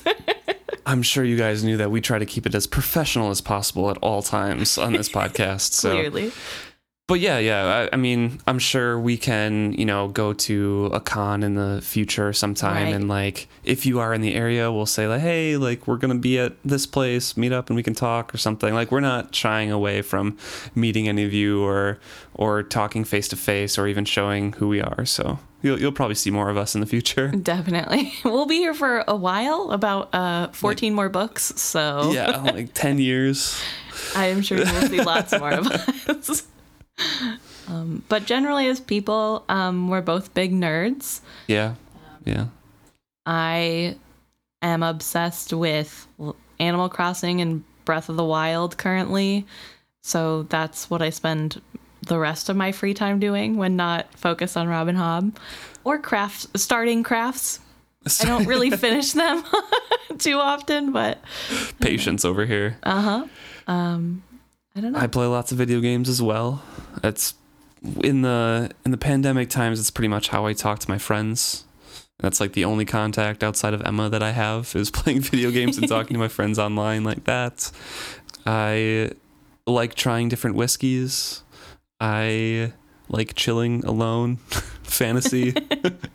I'm actually, believe it or not, like not a huge TV person or anything like that. Or I like movies and I like TV shows. I just am never in the mood to start them really. no, I have to push for that. I'm a big TV. Per- I want TV going in the background of my life at all times, basically. I'm fine with that too, but like I don't care if I watch it or not. It depends on the show for me, but I have a lot of interest. I have my fingers in a bunch of different pots. Mm-hmm. but definitely both big nerds. We we both like reading quite a bit. Although I've I've slowed down and just been in this series for a while now. Yeah. I've still been reading somewhat regularly, but it is hard to get into a book and then have to stop to read one chapter of another book and, and then come back. It's really odd. It does mess up some schedules. Mm-hmm. It's definitely something I want to work on and read and finish more books again this year, Yeah. as well as do the podcast, of course. Well, with the big virus going around, I think motivation has been a little low. yeah, that's true. Okay, so on that note of books and reading, somebody asked us Do you save discussions for the podcast or do you talk it all out beforehand before you start recording? We do not talk beforehand, usually. So, any discussions we have specifically about that chapter, we'll usually um, say it to each other for the first time while we're recording. Yes. So whenever you hear one of us surprised at the other's take, that's real. We Yeah. aren't acting. there's there's been a couple times where we've discussed beforehand, but that's usually about the series as a whole or bigger concepts. Um, we've had a couple discussions about like the mythology stories when we had the long diatribe about uh, where uh, where the Pocked Man actually came from, if mm-hmm. the gods were dragons and things like that. We've discussed that a little bit, but mainly when we're doing chapter by chapter, we only talk about it on the podcast to kind of keep that conversation and that conversation tone to everything. Right. Yeah. And it's hard too because I don't want what I'm reading to affect how Luke is reading the book. And I think mm-hmm. vice versa. We just, it's more fun if we come in and butt heads. Yeah, Uh, it's- not that we set out to do that. we just naturally come upon that. It, it it's really apparent in this episode actually where you read the gate the watch Yeah. captain as being like Rude. rude or yeah sinister in some way i'm just like yeah he was just joking around with Burrich and laughing at his subordinate you know Yeah, no, it's definitely something that we do not plan ahead of time. And we also read the books a little differently, I think. yeah Um, I have a paperback version that I write notes in, including ideas for memes uh, in the margins. and I I only write down something that I think I won't remember immediately upon talking. I'm pretty good at remembering my thoughts on what I have read. And i use my nook my tablet to read the chapter twice every time so i go through it read it maybe highlight a couple things i want to talk on and then the second time through i really go through and highlight the crap out of the pages and quotes that I want to read, that I want to touch on. And sometimes at the same time I'm doing that, I uh, take notes in a Google document if I'm actually feeling, you know, like I want to take notes at Yeah. that point. Last few chapters I haven't, but before that I've have a long list of chapter notes. So we, we do it a little bit different for sure. Yeah. And it's fun always to see the things that like I thought were super important that maybe Luke didn't even look at or he'll start reading a quote and I'm like, "Whoa, where is that? I don't have this page highlighted at all." so it's like interesting to see what we both come to the table with. Yeah, definitely. Last two questions. It's kind of a two-parter. What animal would you like to bond with? And if one of the rote characters from all the series, all 16 books, could be in your mind as a wit companion, who would you pick? First off, I'd bond with a dog probably. I'm allergic to cats, and they don't, and so I, I wouldn't pick a cat for sure. Uh, I think any other animal would be very hard in the real life to bond True, with. fair. I guess you could do a bird. They're they're longer lived, but I am not a huge fan of pet birds. They're fine, I guess. I don't know.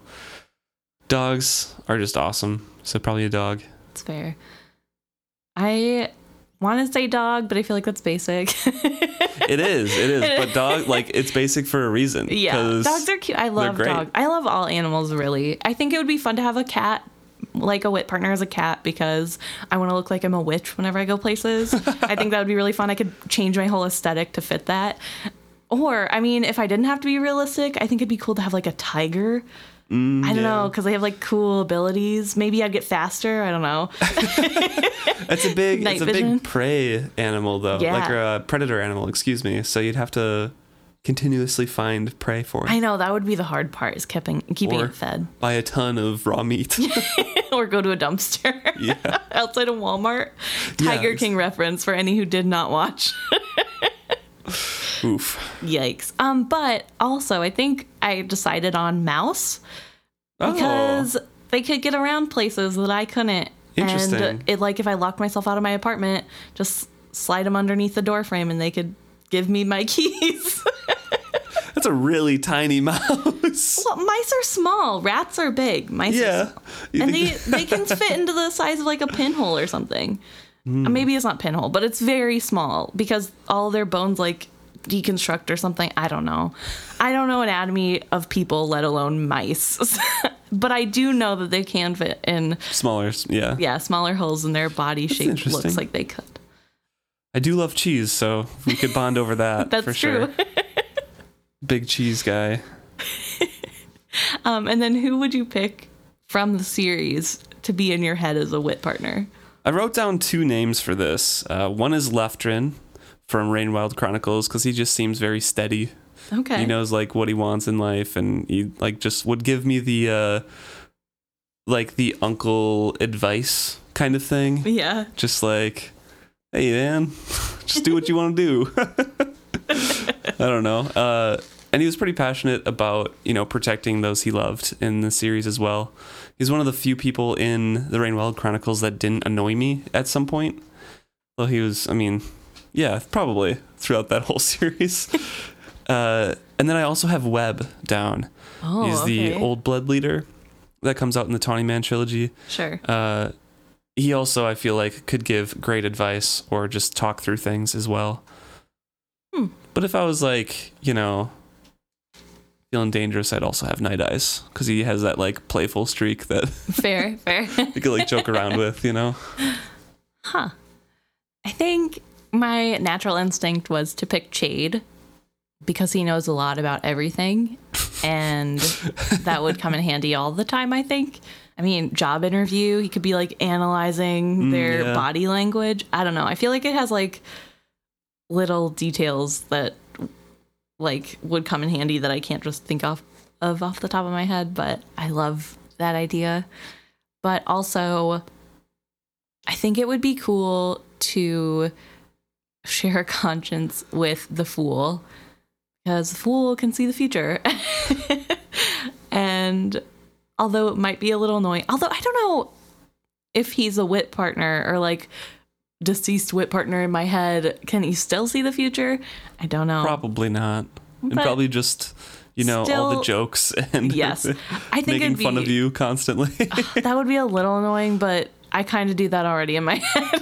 so I think it would be nice, like, if I'm in the middle of an argument with somebody, to have a quick witted person in my brain to think of witty comebacks in the moment. there you go. So, Yeah.